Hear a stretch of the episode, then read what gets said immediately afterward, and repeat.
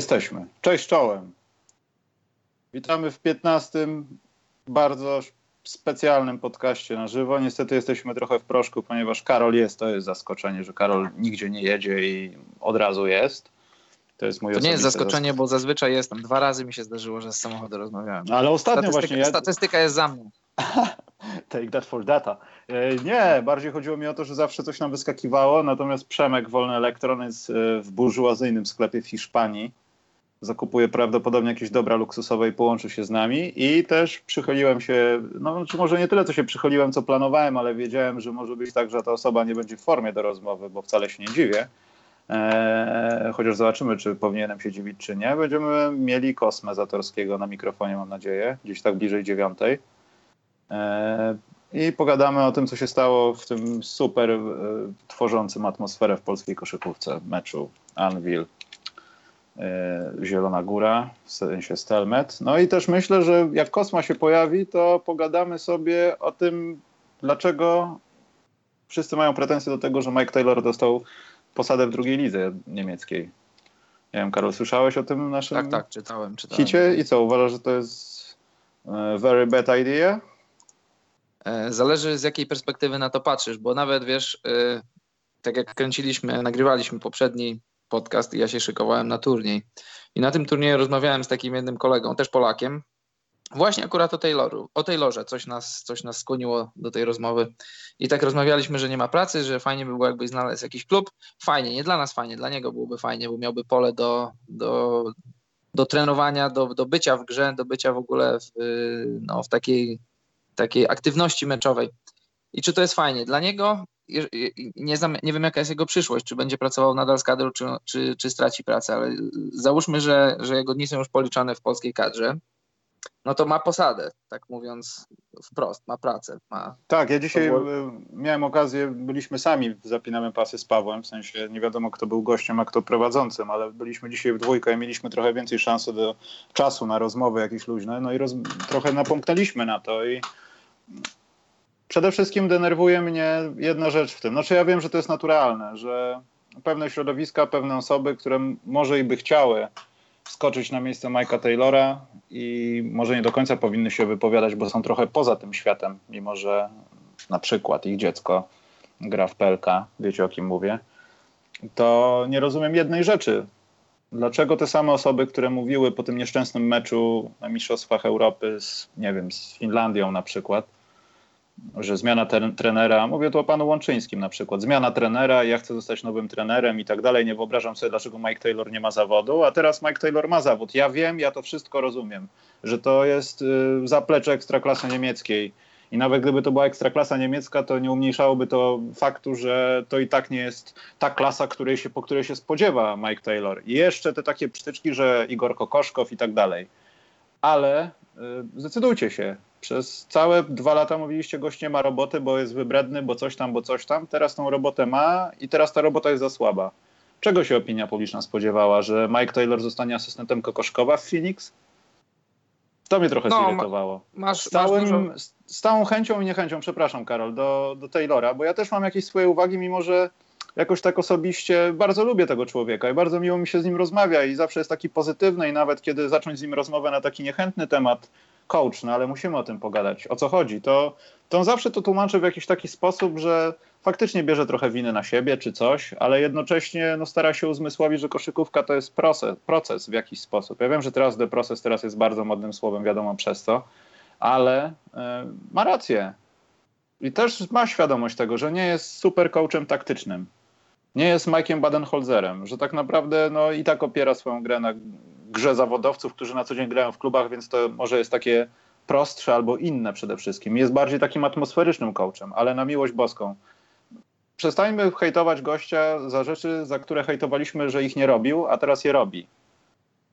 Bo tak jak Karol powiedział, no to jest taka akcja, że on, ta umowa jest ponoć dwuletnia, w lipcu będą, przesądzą się jego losy dalsze z kadrą, no między innymi przez pryzmat tych dwóch ostatnich spotkań na wyjeździe z Kosowem i u nas w Gdańsku, e, Boże, z kim? Z Litwą. To po prostu, no nie wiem, no może sobie darujmy, może zobaczmy, może on do tej pierwszej ligi poszedł niemieckiej po to, żeby coś zbudować, a nie żeby mieć po prostu zawód i dzięki temu będzie bardziej, bardziej jakiś w grze, może nauczy się przy okazji też czegoś, może, może po prostu będzie rozgrzanym coachem, a nie gościem, który przez rok nic nie robi, tak naprawdę jeździ e, i odwiedza polskie playoffy, no. I to mnie zirytowało. No tak, y, ja chcę, do, teraz dokończę, bo nie dałeś mi dokończyć. Y, Sorry. Nie, nie ma problemu. Y, to, to właśnie jest, wszystko jest zasadne, co mówisz, masz rację, ja się zgadzam z tym w 100%, bo jedynie, jedyna rzecz, do której można się przyczepić, to, to wizerunkowo, że trener kadry, kadry narodowej zatrudnia się w, nie w najwyższej klasie rozgrywkowej, już bez względu na to, jakiej ligi, jakiego kraju. To, to jest jedyna rzecz, do której można się przyczepić, bo yy, bo tak ogólnie to, to jest bardzo dobrze, bo, bo możesz być trenerem y, dwa, trzy, cztery razy w roku i nawet możesz być wybitnym trenerem, ale może ci brakować taki, takiego zwykłego ogrania, jak zawodnikom brakuje ogrania, występują tylko w jakichś tam, wiesz, treningach i jakichś tam sesjach y, rozgrzewkowych, to im tego brakuje, to, to trenerom też tego brakuje i to będzie, to będzie jego duży plus że bez względu na to, czy to będzie, wiadomo, jest różnica poziomów, ale bez względu na to, czy to będzie mecz kadry, czy to będzie mecz ligowy, to mecze się rządzą swoimi, swoimi pewnymi prawidłami. Musisz y, zwracać uwagę na pewne rzeczy i, i, i Taylor teraz, gdy, gdy będzie miał te wyzwania w niemieckiej lidze, będzie na te rzeczy zwracał uwagę, takie jak wiesz, trzymanie minut. Wiadomo, masz ludzi, którzy ci, którzy ci w tym pomagają, ale ogólnie to ty rotujesz składem w czasie meczu, możesz mieć jakiś game plan przygotowany, ale musisz reagować w trakcie i to na pewno Taylorowi pomoże. I też masz rację, podpisuję się pod tym, co mówisz, że zawsze się znajdą ludzie, którzy będą krytykowali. Bo gdyby dostał pracę na przykład, nie wiem, w hiszpańskiej, która jest wymagająca i, i, wiadomo, to jest większe wyzwanie, to mogliby mówić, że teraz ok, jest skupiony na Hiszpanii, zaniedbał obowiązki w kadrze. Pojechał do Niemiec, to powiedzieliby, że Niemcy są za słabe wziął drużynę nie w ekstraklasie, to, to, to, też, to też jeszcze bardziej jadą po nim, że, że jak to, że ten kadry wziął, wziął y, drużynę z pierwszej ligi, ale w pierwszej lidze też mogą być wyzwania. Może wyzwaniem będzie dla niego awans do, do Bundesligi. Nie wiem, jak ta drużyna stoi, nie robiłem jeszcze researchu na ten temat, ale jeśli o mnie chodzi, to nie ma żadnego problemu, bo moim zdaniem dzisiaj Mike Taylor, Mike Taylor jest, jest krok dalej niż był chociażby podczas Eurobasketu w Finlandii, więc dajmy mu, dajmy mu jeszcze kilka miesięcy pracy. Jeżeli chcecie go zwolnić, to go zwalniajcie. Mówię nie do słuchaczy, tylko do tych, którzy decydują. A może, może słuchają też ci, którzy decydują. I no, wiecie, jak jest w naszym środowisku. Mamy ludzi, od, y, którzy się znają i na sporcie, i na, na, wiecie, w sporcie, i piłka nożna, koszykówka, i inne sporty, i na polityce, i na sądownictwie, i na wychowywaniu dzieci niepełnosprawnych, pełnosprawnych. No taki już, tacy już jesteśmy. E, tutaj poczekaj na czacie. E, Grzesiu pisze, że e, w Polsce nikt nie chciał go zatrudnić. To nie jest prawda. To nie jest prawda. To nie jest tak, że nikt go nie chciał zatrudnić, tylko z tego, co ja słyszałem, ale nie wiem tego osobiście od coacha Taylora, że po prostu warunki finansowe w jakiś sposób się nie zgadzały. Nawet no nie ja wiem, czy on, czy on żądał miliarda euro i czy nie, ale ja słyszałem przynajmniej kiedyś, kiedyś jakąś rozmowę, chociaż to mogła być ploteczka o Toruniu. Eee, I to nie wiem, to jakoś się tam zbiegło nawet chyba z elimin eliminacjami do Mistrzostw Europy, ale to mniejsza o większość. Poza tym też porównywanie tej naszej sytuacji, że my potrzebujemy lepszego trenera. Nie chcę twierdzić, że mamy słabych zawodników, ale lepszy trener chyba by tutaj nic nie zmienił. Reprezentujemy taki poziom, jaki reprezentujemy. Mamy progresywnych, że tak powiem, zawodników, nie wiem, w postaci Ponitki czy Waczyńskiego. I tutaj efekt nowej miotły, chociaż fajnie byłoby na przykład kołcza Kamińskiego zobaczyć na ławce. Fajnie byłoby zobaczyć w ogóle w końcu jakiegoś Polaka na ławce trenerskiej. E, tylko nie Urlepa, bo wziąłby czas na 4 minuty przed końcem. e, tak, też, też słyszałem o Dobrowie Górniczej. Nie powiem od kogo. Dobrze, on już tam nie pracuje, bo go wyrzucili. Mówią Michale Kajzerku. Ale nie, to, to, to akurat z Dąbrową Górniczą to były jakieś rozmowy, czy jeśli coś może i tak dalej, a nie to, że byli w biurze przy kawie, powiedzieli, no to nie macie 6 zer, to wypierdzielam do auta, wracam do Warszawy. Kolejna rzecz, wydaje mi się, że Mike Taylor po prostu mieszka w Niemczech. I to też jest ważne, że może ma klub pod domem i jakiś jego ziomek jest w zarządzie i to jest, nie wiem, coś takiego jak na przykład Dziki Warszawa w drugiej lidze Sprowadźmy znajomych, którzy byli kiedyś w MKS-ie Ochota i stwórzmy jakieś fajne środowisko, jak to się zakręci, no to będziemy sobie potem tam e, roszady robili trenerskie i zawodnicze. Także to też postrzeganie tego przez pryzmat, że Hamburg Towers to kupa i dlaczego taka kupa, no nie wiem, bezpodstawne to jest. Ale dobra, to nieważne. Myślę, że będziemy rozmawiali jeszcze o tym, jak przyjdzie Kosma. E, dobra, Karol, no to nie wiem, Przemek chyba dalej kupuje tą e, szyn, 4 tony szynki parmeńskiej, dalej go nie ma. Więc zaczniemy z firmy, rozmawiać. Z firmy Jose Calderona? Z firmy Jose Calderona, który jest ponoć milionerem, chociaż nie wierzę, że to jego rodzina. To jest nieprawda. Chociaż może kłamać. E, pogadamy o playoffach. No. W sensie chyba co? Stanęliśmy na meczu numer dwa w finałach konferencji. Jesteśmy po dwóch spotkaniach. Przed początkiem tej piątej kolejki, nazwijmy to w ten sposób. Myślę, że bez Przemka możemy podjąć temat Bostonu i Cleveland, bo tutaj e, niespecjalnie dużo da się wyciosać, natomiast rozwojową rzecz, czyli Golden Houston, już zostawimy z Przemkiem sobie. E, oglądałeś, Karol, wszystkie te spotkania? Czy, Oczywiście. Czy tak? Jakie są wnioski e, twoje w tej serii? No, wnioski są takie, jakie snuliśmy przewidywania w ostatnim podcaście z tobą i z Sebą, że e, nie skreślam Lebrona, dopóki nie zobaczę przygrywającego go czwartego meczu na wschodzie. I na razie zdarzyło się to, co się miało zdarzyć, to co przewidywaliśmy, że, że się zdarzy, że, że LeBron i Cavs u siebie będą inną drużyną, że się odrodzą i wygrają oba mecze. No i to zrobili. Dla mnie znamienne było to w meczu numer 4, że nie przez cały mecz, ale szczególnie w drugiej kwarcie, w pierwszej i w drugiej kwarcie Cavs autentycznie bronili. To była świetna obrona Cavs. Nie wiem, czy o tym. Właśnie, no właśnie, tutaj no. możemy zrobić małą pauzę. No, sam fakt, ja wiem o tym, że to też nie do końca tak było. Bo to jest jedno, kiedy ktoś cię mocno kryje, a drugie, kiedy po prostu nie masz feelingu, nie trafiasz. No, to jest koszykówka. No. Gdyby każdy trafiał po 100%, to po pierwsze byłoby nudne, a po drugie to jest niemożliwe. A po czwarte no, Dirk Nowicki byłby pytanie... Bogiem. Ale tak, Kevin ale Love kładący bo, bo... ciało na Al Alu Horfordzie, o ile to się w jakiś sposób odmienia, to, to jest sensacja. Kyle Korver, który poświęca własne ciało i gdzieś tam kogoś blokuje z tyłu, to jest Dwa sensacja. na Jalenie Brownie i to nie z tyłu, tylko twarzą twarz. Aha, no to jeden Dwa myślałem, że był z tyłu ten pierwszy. 37-letni biały Kyle Korver na 21-letnim czarnoskórym, wyskakanym, atletycznym Jalenie Brownie to jest coś, trzeba to odnotować. Z czego, myślisz, z czego myślisz to wynika? Z tego, że LeBron w szatni powiedział parę dosadnych słów, czy Tyron Lu jest naprawdę trenerem? E, to jest retoryczne pytanie. O, o, obie te rzeczy, obie te rzeczy, wiesz, obie te rzeczy, bo, bo LeBron też zaczął bronić, bo wszyscy, nie jest to tajemnicą w lidze, że że LeBron odpuszcza sobie w obronie, chociaż niektórzy, niektórzy wielbiciele LeBrona mówią, że świetnie ma świetny management, swoje, y, jeśli chodzi o wydatek energetyczny swojego ciała, że wie kiedy, kiedy odpoczywać, kiedy oszczędzać energię. Trochę jest w tym prawdy, bo gdyby LeBron w 100% poświęcił się w obronie, to, to nie mógłby być taki dominujący w ataku, a co z kolei, to z kolei bardziej by się odbiło na, na możliwości wygrywania przez Cavs, więc myślę, że coś za coś. LeBron zdaje sobie sprawę z tego, że jeżeli że jeżeli opuści w jednej i w drugiej akcji, to znaczy odpuści, to zaoszczędzona energia może przynieść więcej pożytku w ataku. Tak, tak mi się wydaje i pewnie tak jemu się wydaje. To jest jedna rzecz. A druga rzecz, Tyron Lu, dobrze, że o tym. Ale poczekaj, przerwę ci, czyli no? idąc tym tropem, e, uważasz, że LeBron, na chwileczkę tylko zejdę na zachód, gdyby LeBron był taki na przykład pozostawiony w takim meczu. Ja wiem, że widzieliśmy, że nie, ale skoro mówimy o tej oszczędzaniu, konserwowaniu energii, to myślę, że jeśli LeBron był postawiony w takim położeniu jak e, Houston w meczu numer 4, gdzie tak naprawdę dwa razy przegrali mecz. Normalna drużyna dwa razy już by przegrała mecz. Mówię o pierwszej kwarcie i o trzeciej, a mimo wszystko go wygrali. To LeBron by powiedzmy po pierwszym takim łojeniu dupy po prostu odpuścił?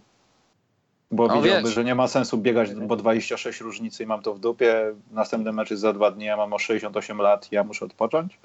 Myślę, że nie w takim meczu, bo jeżeli przegrywasz mecz numer 4 przy stanie 1-2, y, w którym przegrywasz, jeżeli przegrasz czwarty mecz, to robi się 3-1 i musisz wygrać 3 z następnych czterech meczów, więc, więc prosta matematyka podpowiada mi, że pewnie i w takim meczu starałby się. Tak jak to, tak jak to zrobili Harden, Chris Paul i koledzy. Tak jak to zrobił PJ Tucker, który zagrał ile? 43 minuty, miał 16 zbiórek i no, świetny był. Był takim może, no, nie, może drugoplanową postacią, a może jeden plus, bo bo Harden w czwartej kwarcie nie dojechał. Tak, Ale jeszcze tak. jedną rzecz chciałem powiedzieć, przerwałeś no, no, no. mi tak, odnośnie, tak, no. odnośnie, odnośnie Tyrona Lu, bo wiesz, bo jak się ma w drużynie najlepszego zawodnika w lidze, jednego z najlepszych zawodników w historii, to, to często łatwo jest pomijać coaching, a wszystko przepisywać LeBronowi. No i oczywiście największa zasługa w sukcesach y, Cavs, y, w ich, w ich przygotowaniu, w ich podejściu do, do rywala, to jest LeBron. Oczywiście, to się zgadza. Ale zwróć uwagę, jaka jest różnica, jaka jest kolosalna różnica w postrzeganiu e, coachingu Lu i coachingu Brada Stevensa. Kibice, zwykli kibice, przeciętni kibice nie mają pojęcia ani o jednym, ani o drugim. Wszystko, co robi Boston, wszystko, co Boston robi dobrego, Aaron Baines zaczyna, zaczyna trafiać trójki. Mówimy Stevens. Terry Rozier gra świetną serię. Stevens. Al Horford gra świetnie. Stevens. Młody Tatum, młody Jalen Brown grają świetnie. Stevens. Z czego nie zrobiliby Cavs, to jest wszystko LeBron. Ale wiecie... No wiesz, no, to wynika z tego, że nie ma dwóch podstawowych zawodników i w ogóle w takiej, no nie wiem, no świadomości sportowo-koszykarskiej, no jeśli jesteś osłabiony w ten sposób, to przeważnie jest to wina trenera, powiedzmy, ale tak naprawdę to jest step up tych zawodników, którzy e, może mieli swój czas, ale nie mogli go pokazać, bo był na przykład Kyrie Irving, no na przykład Terry Rozier. No. E, e, właśnie, dokładnie, to jest to, co powiedziałeś. Za mało mówi się, okej, okay, ja, ja, niczego nie chcę odejmować Stevensowi, żebyśmy się nie zrozumieli źle. Stevens jest, jest, jest świetnym trenerem, E, to widać, widać gołym okiem, jak wyglądają jego set plays, jak wygląda, jak wygląda jego drużyna po timeoutie, jak wyglądają sytuacje specjalne, kiedy muszą oddać rzut na koniec kwarty czy na koniec meczu. To, to nie ulega najmniejszej wątpliwości. Ale za mało mówi się o zawodnikach, którzy, którzy zrobili tak zwany step up pod, w momencie, kiedy Howard odpadł, kiedy odpadł, kiedy odpadł e, Kyrie Irving. Za mało, za mało dajemy, za mało uznania dajemy zawodnikom, którzy zaczęli grać świetnie, a za dużo, za dużo dajemy Stevensowi, jeśli śledzicie amerykańskie media, na pewno to robicie, to, to pojawiły się w ostatnim tygodniu czy dwa tygodnie temu jakieś takie, moim zdaniem, chore zestawienia, który numer w drafcie miałby, miałby Brad Stevens, gdyby, gdyby, gdybyś mógł draftować. Gdybyś mógł draftować, wiesz, zawodników teraz przystępujących do draftu, to w którym, na którym miejscu wziąłbyś Brada Stevensa? Co moim zdaniem jest chorą teorią, bo bo wyobraź sobie, że Greg Popowicz ma w składzie mniej ciebie, a jakiś trener z B klasy ma w składzie, nie wiem, dwóch zawodowych koszykarzy z PLK. I, no. i, i wiesz, i, i Greg Popowicz rysuje nam różne ciekawe rozwiązania, a nagle przychodzi dwóch gości od nas wyższych, silniejszych, szybszych, lepszych i, i niszczą nas. Rozumiesz, o co chodzi? No i o czym ja mówiłem? O tym, że, że jest, że postrzeganie, że postrzeganie Lu jest trochę, trochę niesprawiedliwe, a postrzeganie wszystkiego dobrego, co robi Boston, y, patrzenie na to przez pryzmat tylko i wyłącznie Stevensa też jest niesprawiedliwe dla, nie dla Stevensa, a dla, dla jego zawodników. Martwi mnie tylko, znaczy może nie tyle co martwi, to jest trochę, ja wiem, że teraz to się powinno zmienić, bo te mecze już, no ten remis 2-2, no to już myślę, że jest spora szansa, że Boston nie utrzyma tego swojego rekordu, znaczy rekordu wyniku 9-0, nie będzie dziesiątego zwycięstwa, chociaż jak zawsze tak twierdzę, to jest na odwrót o co mi chodzi? Po pierwsze, no, matematyka lubi to, że jak jest seria, to ta seria kiedyś ma swój koniec. To prawda. To jest raz, e, chociaż tak już mówimy dziewiąty raz, no może czwarty, dajmy na to. E, co wydaje mi się, że teraz już przewaga własnego parkietu nie będzie tak ważna jak, no tak prozaiczne, ale bardzo potrzebne rzeczy jak zimna krew, większe doświadczenie w playoffach, większe, no nie wiem, basketball IQ, jeśli chodzi o pamiętanie niektórych elementów te, tej serii, które mogą być przewagą dla której ze stron. To jest też trochę domena Lebrona Jamesa, który no, już nie chce przywoływać tej konferencji prasowej jak piękny umysł po prostu. Wymieniał posiadanie po posiadaniu i w tle leciały to wszystko i on powiedział dokładnie, co się stało, bez żadnej pomyłki. I liczę się z tym, że ta seria będzie miała pewnie 7 spotkań. 6 to, na, 6 to no wiadomo, że na pewno, tak? Ale no 6 musi myśl, mieć. Musi mieć, ale 7 myślę, że jest 50 na 50 tak troszeczkę. Teraz, teraz to będzie, mam nadzieję, że nie, ale to będzie teraz czas Lebrona, w sensie te jego wszystkie wypusty po 40, po 50 punktów teraz znajdą tutaj swoje prawdziwe odzwierciedlenie. Wszystko jedno, czy koledzy będą mu pomagać, czy nie, to on będzie musiał robić wszystko, żeby po prostu samemu nawet przepchać ten mecz. I mam nadzieję, że nie będzie tak znowu, że jedziemy do czyjejś hali i gospodarz znowu wygrywa i to jest niemalże pewniak bo to po prostu byłoby nudne w jakiś sposób, no, pozbawione takiego elementu zaskoczenia, mimo że mecze mogą być emocjonujące. Poza tym te blowouty, nie wiem, ktoś dzisiaj na Twitterze wrzucił historię playoffów, e, nie wiem, czy tam w ciągu ostatnich 10 lat jest teraz chyba najwięcej takich blowoutów na tej fazie rozgrywek, w sensie są największe różnice punktowe. Że ja mam to, dosyć szybko co, się ja, kończą. Ja mam to gdzieś, bo okej, okay jeżeli oglądasz mecze, to, to, to nawet i meczami, które są zakończone blowoutami, przynajmniej ja, jeśli o mnie chodzi, ja tam zawsze znajduję w nich coś fajnego, coś ciekawego do zobaczenia, jakąś akcję od, od, od strony, wiesz, czysto kibicowskiej, od strony taktycznej, czy też od strony sędziowskiej, bo te rzeczy też nie ukrywam, mnie interesują. Dla mnie każdy mecz jest na, na swój sposób, może nie jeśli chodzi o całość meczu, ale przynajmniej jakieś jego fragmenty są ciekawe ludzie ogólnie za dużo narzekają, ale to jest inny temat.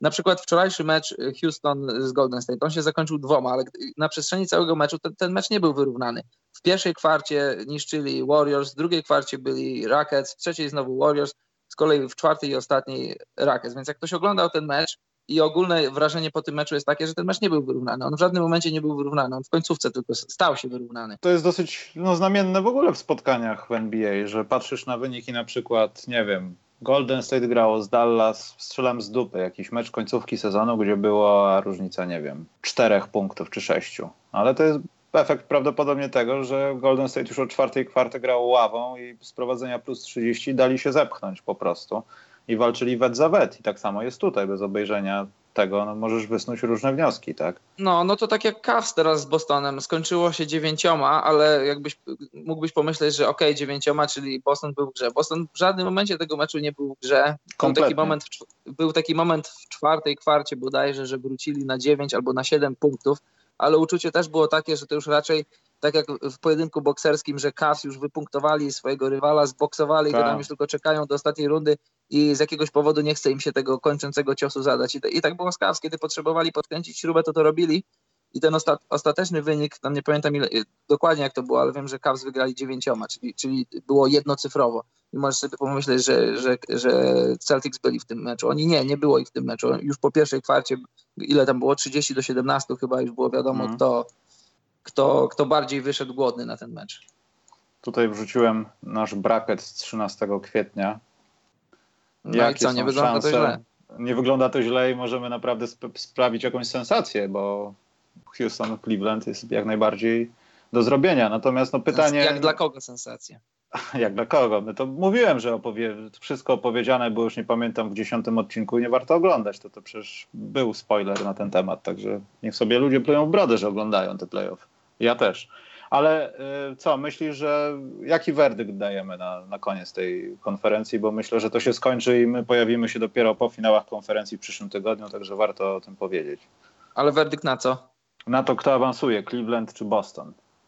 No, nie, ja nie Żeby zmieniam, od razu nie powiedzieć, nie zmieniasz. No. Ja mam podstawową wątpliwość, ale to też dalej świadczy na niezmienianie typu, czyli Cleveland, że może te dwa mecze w Ohio sprawiły, nie chcę powiedzieć jakiś czołg, ale jakąś blokadę, że Cavs nagle znaleźli sposób, a jednocześnie zasoby ludzkie, żeby agresywnie wchodzić na ludzi. Tak jak mówiliśmy o Lowie, mówiliśmy o Korwerze, żeby wreszcie używać nie tylko rąk do gry i nóg, ale własnego ciała, żeby nie bać się po prostu dotknąć spoconego faceta. Kevin Love nie lubi spoconych facetów. I mimo tego, że ich nie lubi, leżał jak kleszcz na psie, jeśli chodzi o Horforda. Naprawdę momentami to wyglądało tak, że Horford był zszokowany, że zaraz, przecież on nie jest metr ode mnie, że ja sobie rzucę truje z rogu, tylko on mi pokazuje pachę i wącham jego smrody. Wiesz o co chodzi. To prawda, to prawda. I to było przefajne. Poza tym była jeszcze jedna rzecz. W dwóch pierwszych spotkaniach tej serii Cavs mieli taki, nie chcę powiedzieć set ofensywny, ale kiedy dochodziło do mismeczy i na przykład LeBron był na rozjerze, to piłeczka szła powiedzmy od Lowa do Thompsona i dopiero potem do Lebrona do środka, albo do jakiegoś zawodnika, który był na obwodzie. A teraz jest krótka piłka. Zmieniają się na switchu, LeBron zostaje na rozjerze, dostaje od razu piłkę, żeby, no co tu dużo mówić, zeszmacić rozjera, żeby odbić go dupą tak, żeby wypadł za halę. Parę razy się to udało przy jakimś faulu w kontrze, że rozjer dostał raz z barka i tak no dwa metry dobrze sobie leciał w powietrzu. I to jest, I to jest ciekawe spostrzeżenie i też wiesz. tak, jest, to masz dobre spostrzeżenie i też po tym czwartym meczu wiesz, y, w, w playoffach jest tak, że czasami drużyny potrafią się zbudować, narodzić od nowa. Tak jak na przykład y, New York Knicks trochę grzebie w trupach w 99 roku. Oni, oni z rundy na rundę byli coraz, coraz lepsi. Nie wiem, czy młodzi kibice to pamiętają, ale na, nie, nie, nie chcę zagłębiać się w te szczegóły. Chodzi mi o to, że często w playoffach bywa tak, że z rundy na rundę odkrywasz coś nowego w swojej drużynie. I teraz wydaje mi się, że ten czwarty mecz może być o tyle kluczowy dla Cleveland, bo tak jak słusznie zauważyłeś, E, do tej pory było tak, że wszystko zaczynało się od Lebrona. Lebron miał piłkę, Lebron decydował. A w tym czwartym meczu było tak, że, że, to, że to sytuacja w meczu decydowała, determinowała to, co będzie się działo. I oni i Cavs y, świetnie szukali mismatchy, switchowali.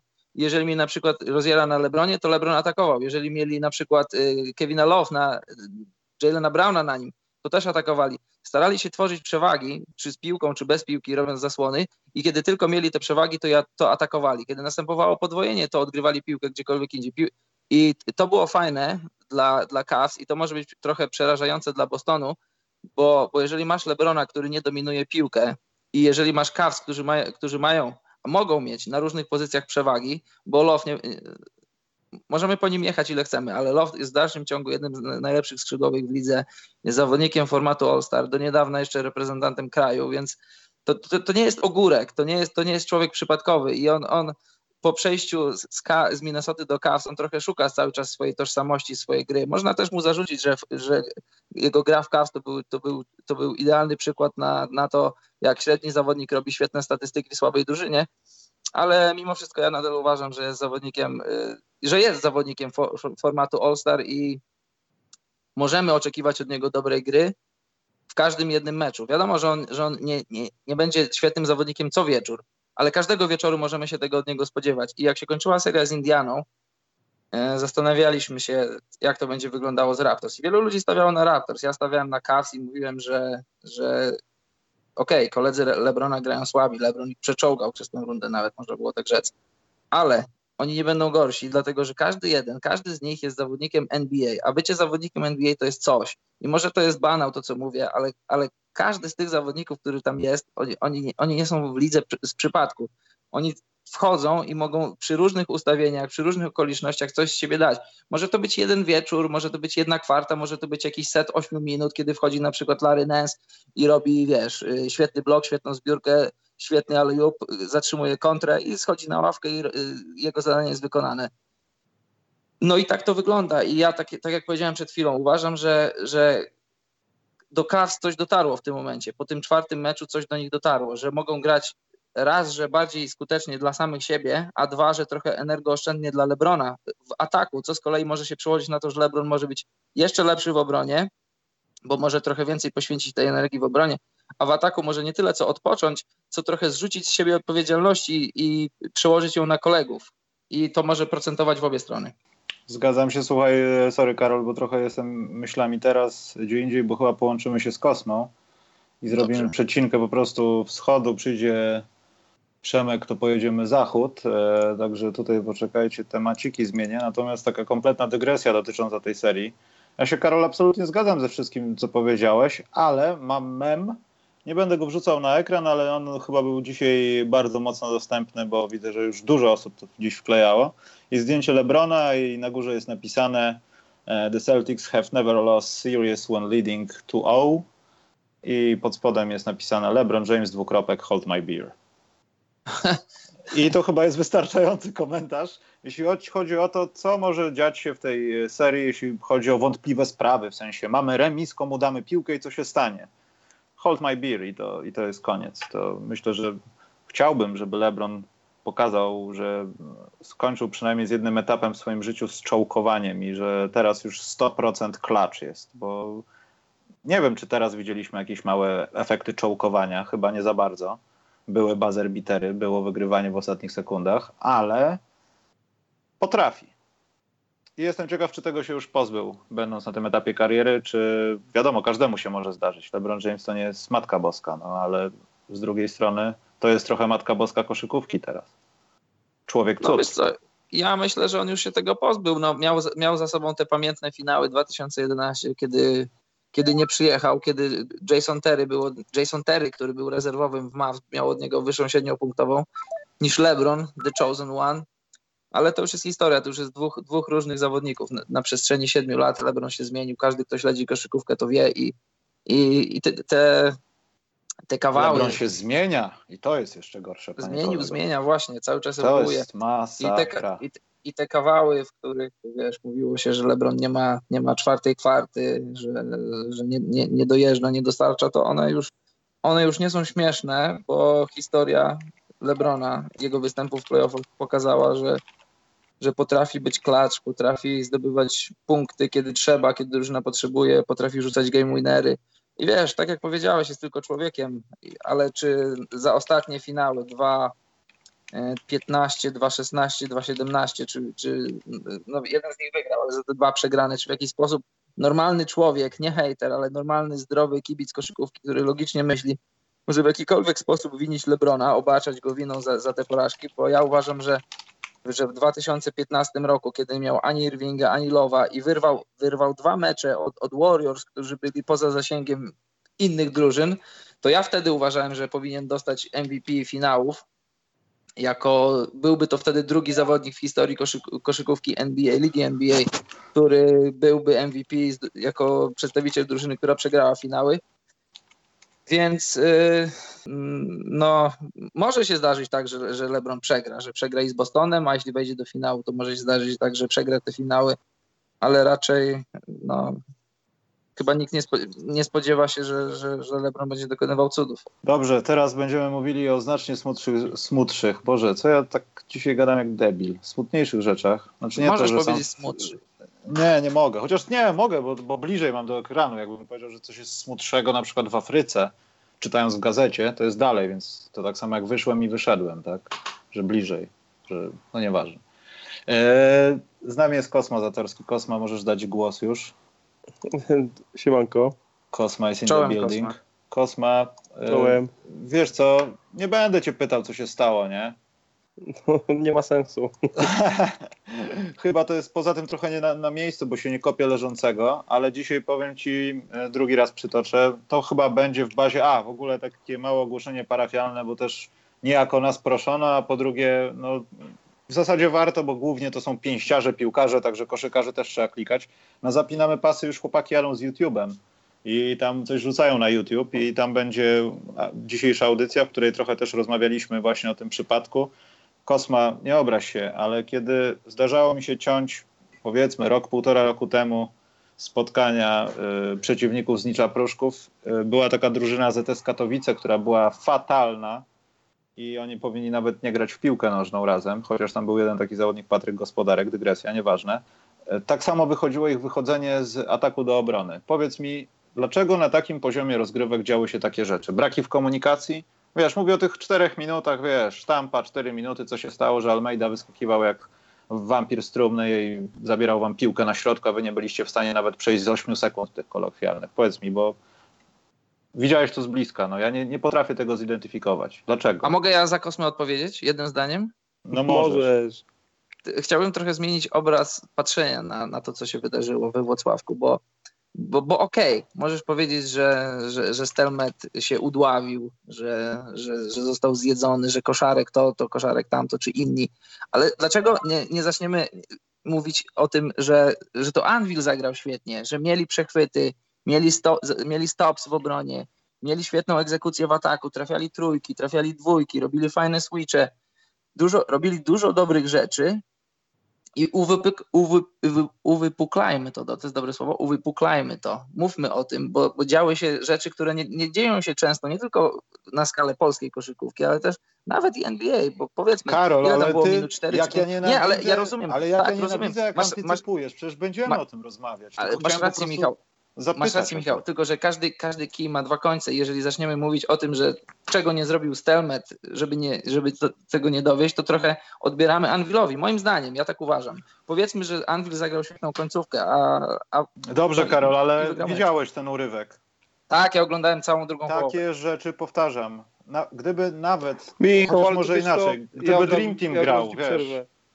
Ja ci Kurde. przerwę. No. To wiesz, to łatwo się mówi, wiesz. Ja wiem, dlatego siedząc chciałbym... na kanapie gdzieś tam w Warszawie że, albo przed komputerem w, w Zielonej Górze. Ja, ja rozumiem, wiesz, Kosma, po, po dwóch dniach czytania tych test i wszyscy dookoła powtarzają, takich błędów nie powinno być w kadetach. Aj, tam nie powinno. No nie Warriors powinno być, ale po, ty mi powiesz dlaczego. Warriors wygrywali 3-1 serię i przegrali 4-3 z Lebronem. ale przez 4 sport, minuty no. przeszli przez połowę. A, no, to jest właśnie sport. My też przechodziliśmy w tej końcówce przez połowę, tylko na przykład no nie wiem, Gece trafił dwie trójki w ostatnich trzech minut, w ostatnich pięciu minutach. Nie, ale Kosma, E, żarty żartami. Spod kosza. No. Kosma, Takie moje właściwe pytanie brzmi, czy oni po prostu byli tak locked down w defense na was, że każda piłka, którą nie podaliście, oni wpadała ich w ręce. To się zdarza. Jeśli ktoś jest na tobie uwzięty i cię zagryza, to ty już nawet wiesz o tym, że to podanie do ciebie nie dolatuje. Czy to po prostu były błędy, czy to było po prostu, nie wiem, no, Wszystko naraz. Wszystko naraz upartość. się tam. Nie, wszystko naraz się tam skumulowało i e, no tak już działa psychika ludzka, że no jak popełniasz błędy na boisku, to, to, to ciężko ci ten twój, wiesz, confidence odbudować, tym bardziej, że druga drużyna czuje, że łapie wiatr w żagle i cała hala jej tak pomagała wczoraj fajnie w tej końcówce. No, ja siedziałem sparaliżowany przez ostatnie 5 minut. Ja byłem przerażony, bo widziałem, co się zaczyna dziać. No i trudno, stało się. No.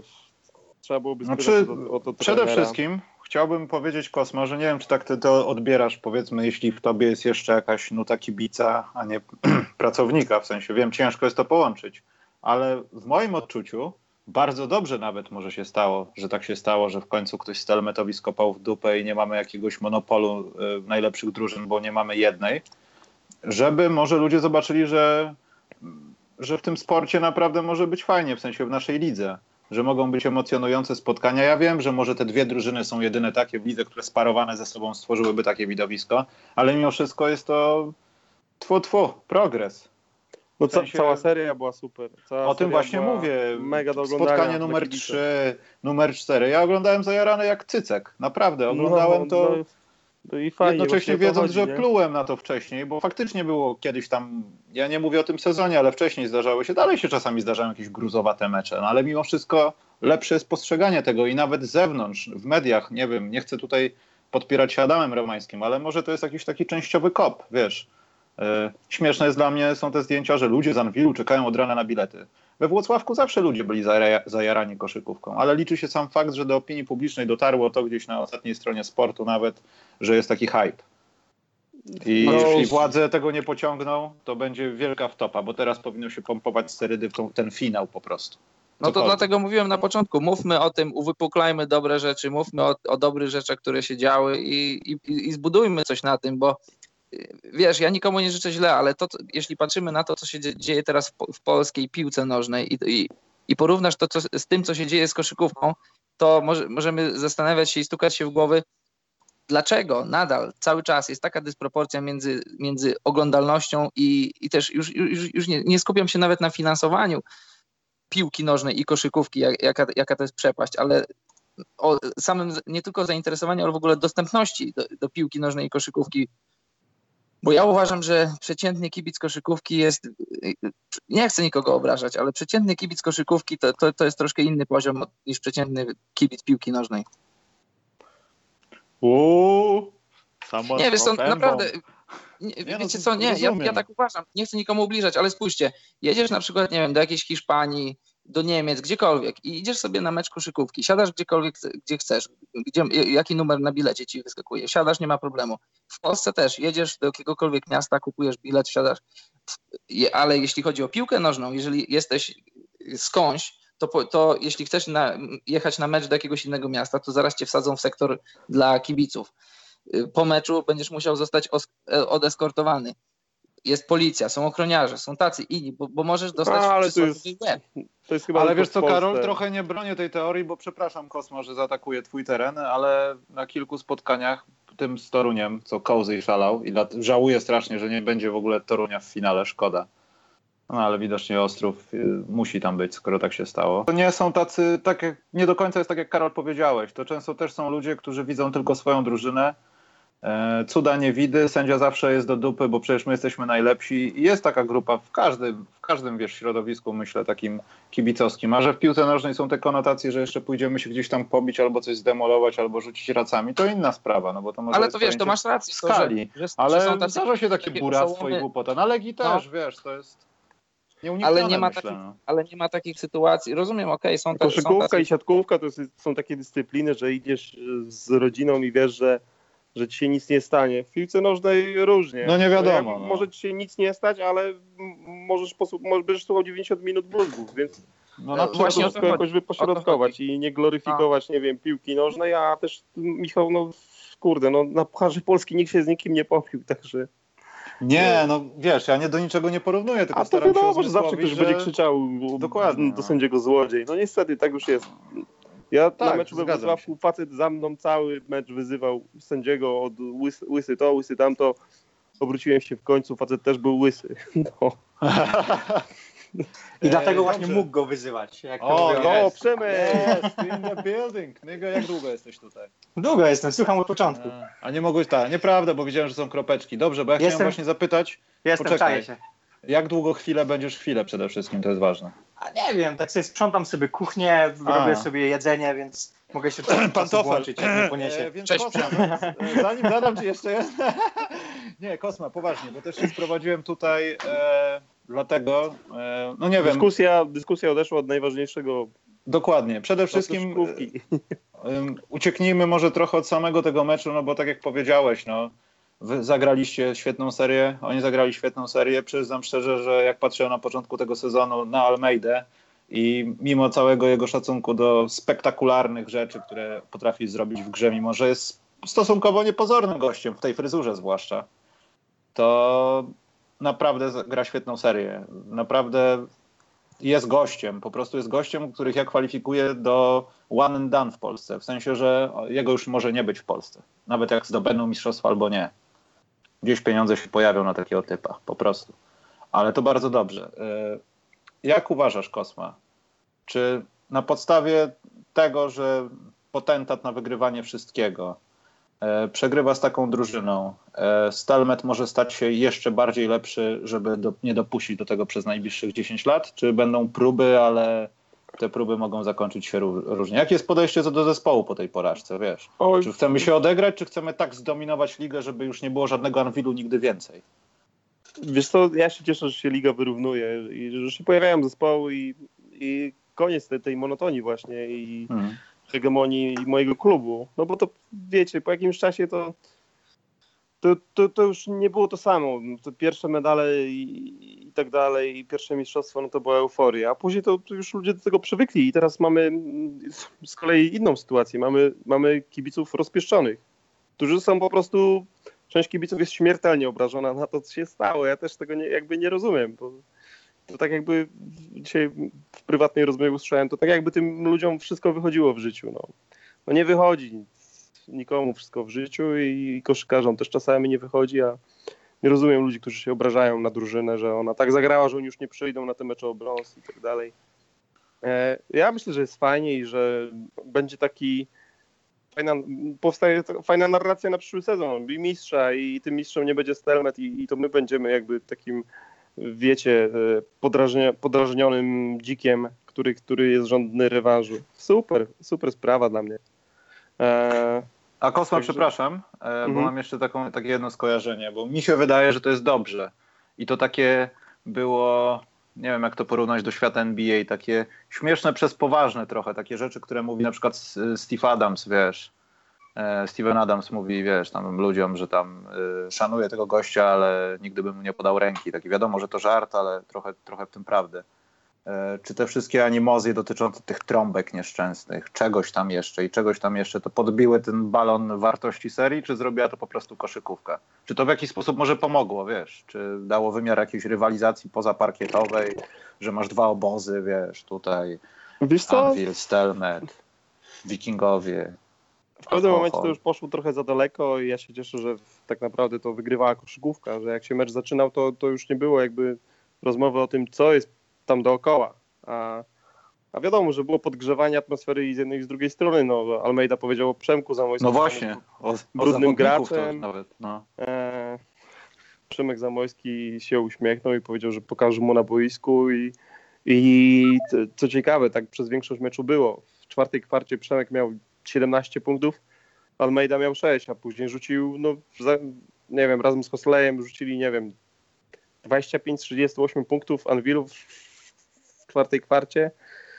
No, było takie podgrzewanie, ale nie wiem, fajnie, że, fajnie, że się skończyło tak, że, że kibice dostali co najmniej 4 z 5 meczów były emocjonujące w tej serii. Znaczy pierwsze dwa były takie, że my raz dostaliśmy w ciry, później Później Anvil przegrał dość wysoko, a później to już były po prostu wielkie gonitwy i, i też byliśmy bardzo blisko zwycięstwa w meczu numer 4, gdzie w pierwszej połowie przegrywaliśmy 17 punktami i wróciliśmy w samej końcówce. Tam, tam też niewiele brakowało, także no nie skończyliśmy serii u siebie i, i byliśmy w, w tym meczu ostatnim Anvil prowadził przez 36 sekund. To, to, to jest jakby, nie wiem, to, takiego meczu nie było nigdy Zielonej Górze i na długo, na długo go, go zapamiętamy i powiem wam, że jako, jak się jest już z zespołem, ciężko się po czymś takim pozbierać. Nie potrafi się do tego, znaczy ja już łapię dystans, już jestem po dwóch dniach e, praktycznie ciągłego spania i picia piwa, ale,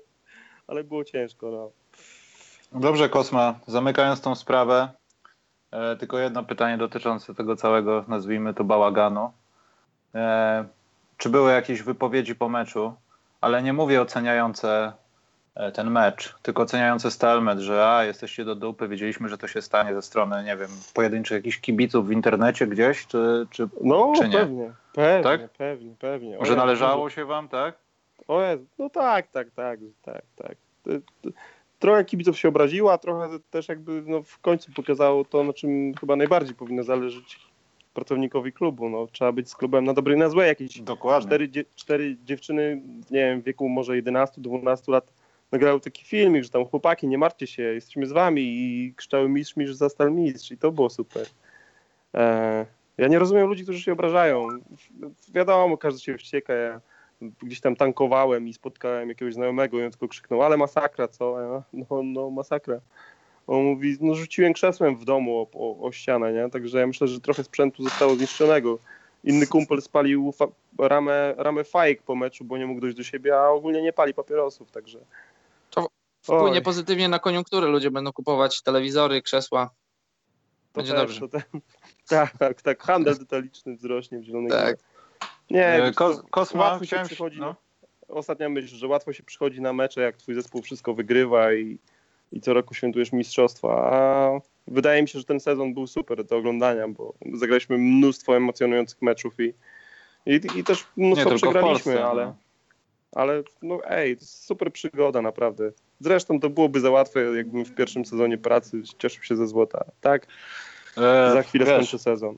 jak ktoś inny był na stanowisku, to takie rzeczy się nie działy, także z drugiej strony Kosma, nie wiem, czy to jest przypadek, czy... No, Twój garnitur, ciekawe. może to jest bad charm jakiś, wiesz. Może, może trzeba go spalić. Mam swoje prywatne pytanie. Kiedy do K Nędzy będą nowe podcasty, Kosma? Oj, no właśnie, zaniedbałem podcasty o No serialach. właśnie, tutaj jest serię, ale opierdol w wracamy, tym momencie. Wracamy. Ja E, chciałem dobrze. Przemka, No. Przemka i Karola spytać, jak, jak się, bo twoje zdanie już znam, to by się podobało, a jak się wam podobała seria, bo chyba też Przemka, to, oglądaliście Przemek to gdzieś jest chyba, jest. Przemo jest. Jasnem. to. Oglądałeś? Wiesz co, y, ja nie mogę się wypowiedzieć od strony... Nie, nie oglądałem. O, no. dziękuję ci. Ja tak szybko jedno zdanie, wiesz co, ja nie oglądam seriali, ale po prostu słuchałem sobie, żeby posłuchać tego, co mówicie, jak mówicie, ja- jak budujecie napięcie wo- wo- wokół tych seriali i czekam aż któryś, któryś w końcu mnie tak bardzo zachęci, że zacznę je oglądać. Chociaż nie oglądam seriali nie dlatego, że uważam, że są, że są słabe czy, czy zabierają czas, tylko po prostu właśnie chodzi mi o to, że jak się wciągnę, to to będę, to za bardzo oddam się serialom, a już oddaję się innym rzeczom za bardzo i, i na razie staram się trzymać z dala od seriali i, i póki co mi się udaje, ale zawsze warto posłuchać czegoś ciekawego po polsku. O, dzięki. E, No ciężko właśnie się ogląda seriale, jak się ogląda kosza, nie? Bo tego kosza jest tyle, że... No właśnie, właśnie. Zwłaszcza, że szczwani sukinsyny na Netflixie już robią tak, że niby oglądasz jakiś swój ulubiony serial, już tam dzi- po tygodniu dźgie, dźgniesz do końca jeden odcinek, bo oglądałeś go na raty i na tej pieprzonej głównej stronie pojawia się dokument o koszykówce, potem następny film o koszykówce i czwarta rano. A teraz był fajny dokument o Carterze, nie wiem, czy już widzieliście.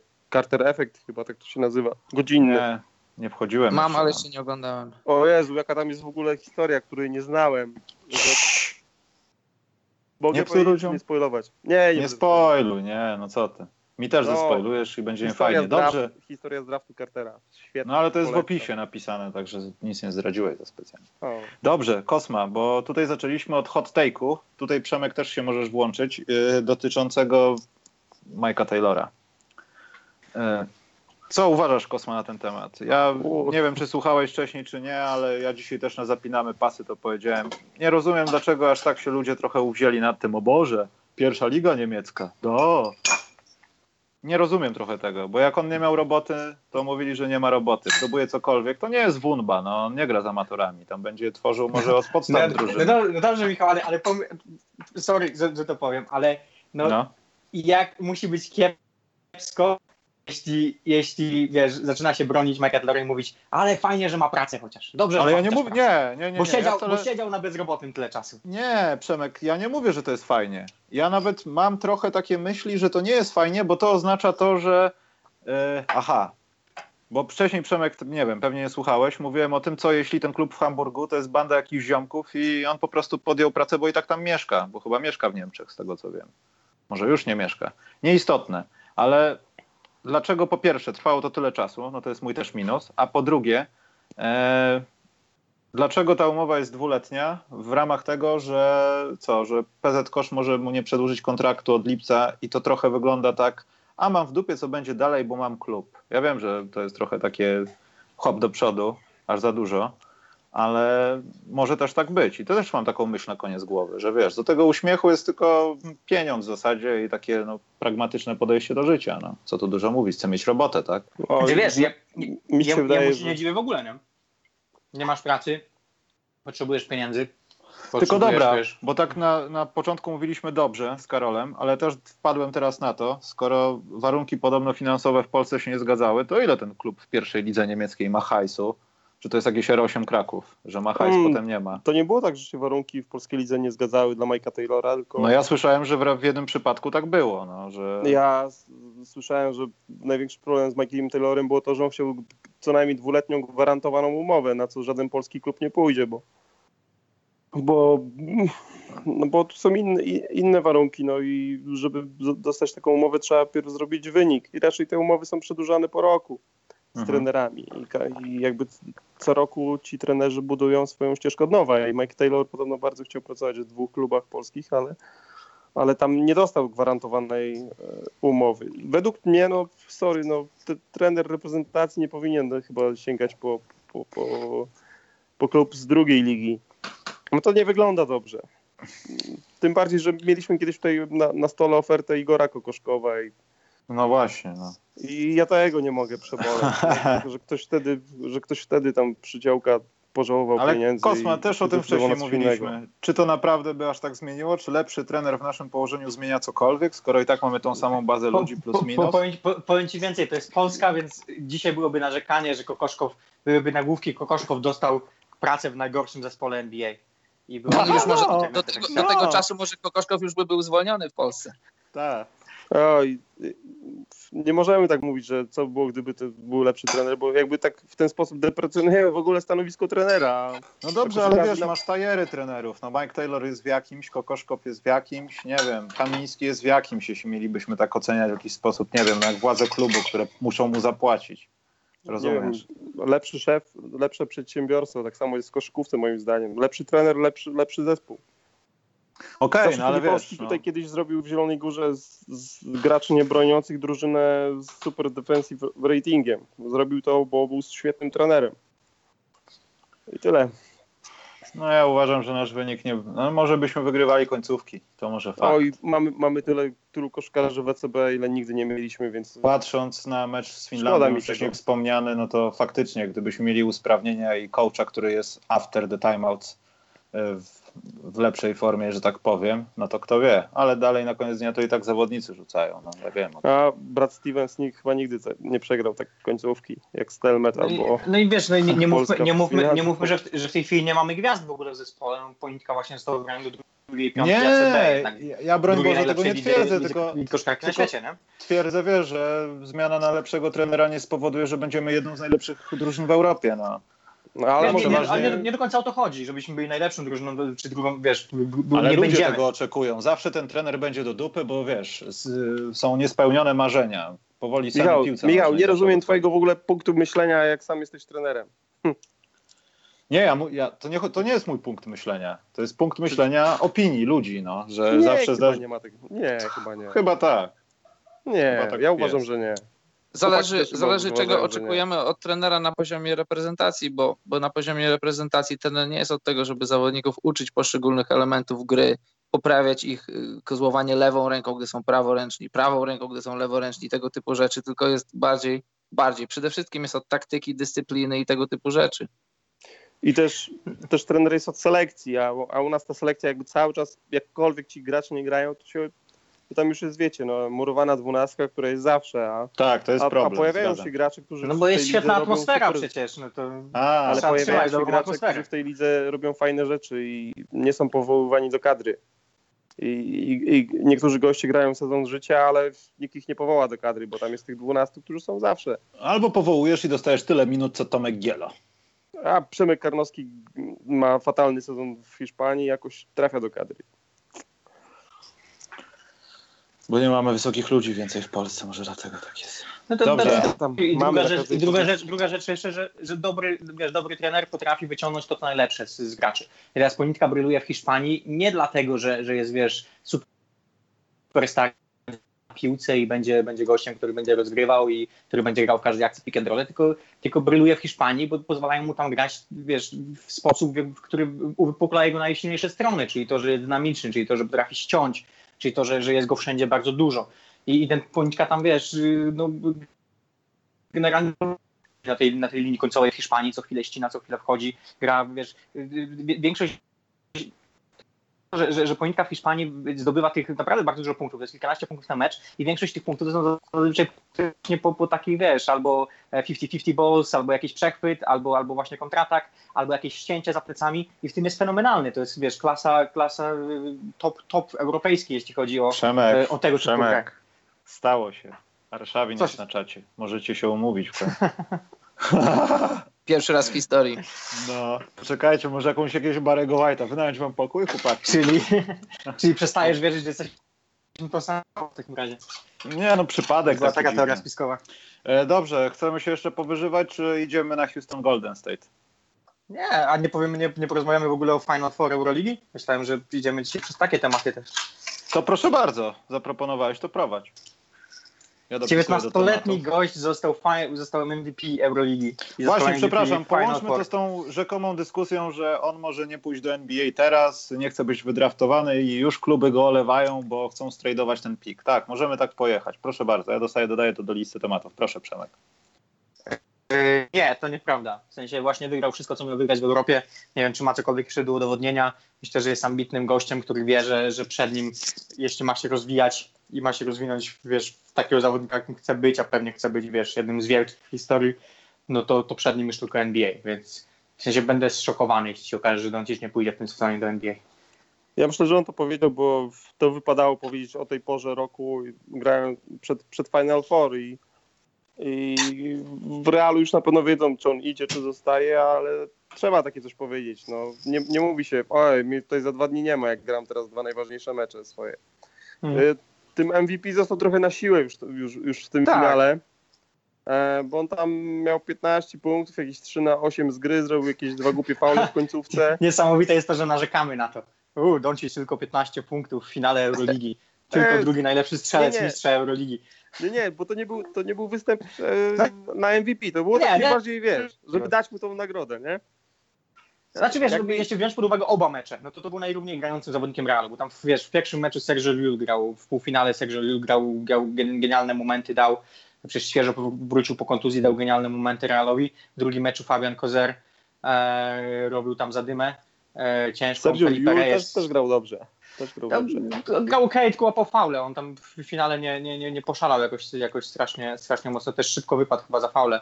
E, Felipe Reyes robił zadymę w obu meczach. Może mu się należało. E, ale generalnie no Doncic, wiesz, no to też, chodzi- też został, został nagrodzony za to, że, że w tej w, w półfinale, w finale, gdzie Real w obu meczach był underdogiem jednak. I to, to trzeba zauważyć, że, że Real nie był faworytem żadnego z tych spotkań. E, Real I to był wiesz, trzeci, w jeżeli jego- chodzi o, o notowania bookmacherów przed, przed, przed Final Four. za Fenerbahce i za CSKA, no. Tak jest. Tak, tak, to prawda. E, więc Ja- do meczu wszyscy jako underdog i to Luka Doncic większość meczu miał tu tę piłkę w rękach, wiesz, musiał walczyć z presją, cały czas Real był goniony e, i no wytrzymał, no wiesz, no nie były to genialne występy, nie wpadło kilka rzutów, gdyby, gdyby wpadło dwa razy, wiesz, jakaś trójka z dupy, która tam rzucał jedną taką całkiem z dupy, która prawie wpadła, e, pewnie byśmy mówili o tym inaczej. Więc mówię, no wiesz, no też, też myślę, że te, na pewno było to kreowane w tym sensie, że to jest taka piękna historia i idealna końcówka tego sezonu dla niego i, e, i żeby, żeby, żeby mu to dać, więc myślę, że nikt tam w Realu nie miał pretensji z innych zawodników, że akurat Doncic dostał tę nagrodę. No i to też już jest taki moim zdaniem trochę case Lebrona i innych wielkich zawodników, że jeżeli zagra Luka czy inny wielki zawodnik mecz dobry, mecz dla 80% czy 90% zawodowych koszykarzy dobry, a nawet bardzo dobry, to w jego przypadku bierzemy to za mecz przeciętny, a nawet słaby. Tak, to prawda. Ale w- ogólnie oglądałem cały sezon Euroligi Luki Doncicza i jestem, ja jestem jego, w jego bandwagonie w pierwszym rzędzie. Kibicuję chłopakowi. Jest świetny. Jeśli przyjdzie do NBA, co będzie jego Czy- największym atutem? Jeśli przyjdzie do NBA, to podstawowe pytanie brzmi mama Luki czy mama Stefa Karego? A, to ja może opowiem o atutach. O, to tak. tak. Wszyscy googlują teraz już. Potrafi świetnie kontrolować tempo gry. Nie boi się odpowiedzialności i ma świetnie ułożony rzut i trafia z NBA range bez problemu. Jest wysoki i potrafi zbierać, więc jedynym znakiem zapytania jest e, atletyzm NBA. Czy, czy, czy- to nie będzie duże utrudnienie, gdy dostanie obrońców z naprawdę dużym zasięgiem ramion e, wyższych, sko, skoczniejszych od niego. Ale Tylko myślę, że z takim przeglądem gry czy- stary to Znaczy powiem Ci na pewno, że 30 na, na, na, pewno, na pewno zderzy się z tą ścianą na początku. Też przez, przez natężenie fizyczne, że to będzie nagle 82 spotkania w sezonie, e, więc, więc nagle dostanie tej po O to się nie, Przemek, o to się nie boję, bo jak zbierzesz wszystkie jego mecze, to wyjdzie z 72 w tym sezonie. No wiesz, to są mniejsze minuty jednak. To jest gdzieś tam, wiesz, w okolicach 30 minut pewnie mecz. Też pewnie w NBA nie będzie grał dużo więcej.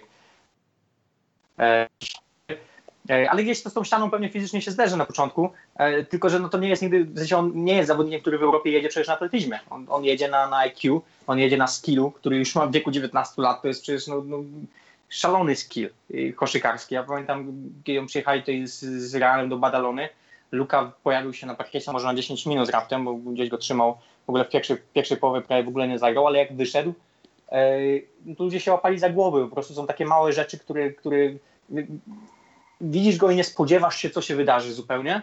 E, I i jest cię w stanie zaskoczyć, wiesz, małymi podaniami, małymi rzeczami i to, jest nagle wiesz, nie, nie to, że są wsady czy punkty, ale, ale jakieś tam się nikt na hali nie spodziewał i, i wszyscy robią wow nagle.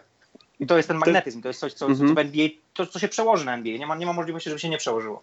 Też Eu- Europejczycy już nie mają takich problemów z aklimatyzacją jak kiedyś. Teraz przychodzą do, do NBA i sezon, sezon Bogdanowicza, no oczywiście jest starszy, ale, ale kurczę, no to co on grał w tym pierwszym sezonie, to, to tam nie było jakiegoś rookie wall wielkiego. No i Luka dobrze mówi Por- po angielsku, nie powinien Porzingis mieć też nie miał jakiegoś rookie walla, a przed, przed y, z jeszcze mniejszą, z bardzo małą ilością minut graną, graną w Hiszpanii. Tam Porzingis nie grał jakoś super dużo, nie? Także No. spoko, talent sobie poradzi. W moim odczuciu największym jego atutem, pomijając te wszystkie dobrodziejstwa matki natury, to no już nawet to, że wydaje się być dobrym chłopakiem, człowiekiem, a nie kimś, kto zaraz zacznie szaleć, jak dostanie 7 banik za pierwszy sezon. E, No. To, że od pięciu lat jest profesjonalistą, czy tam czterech.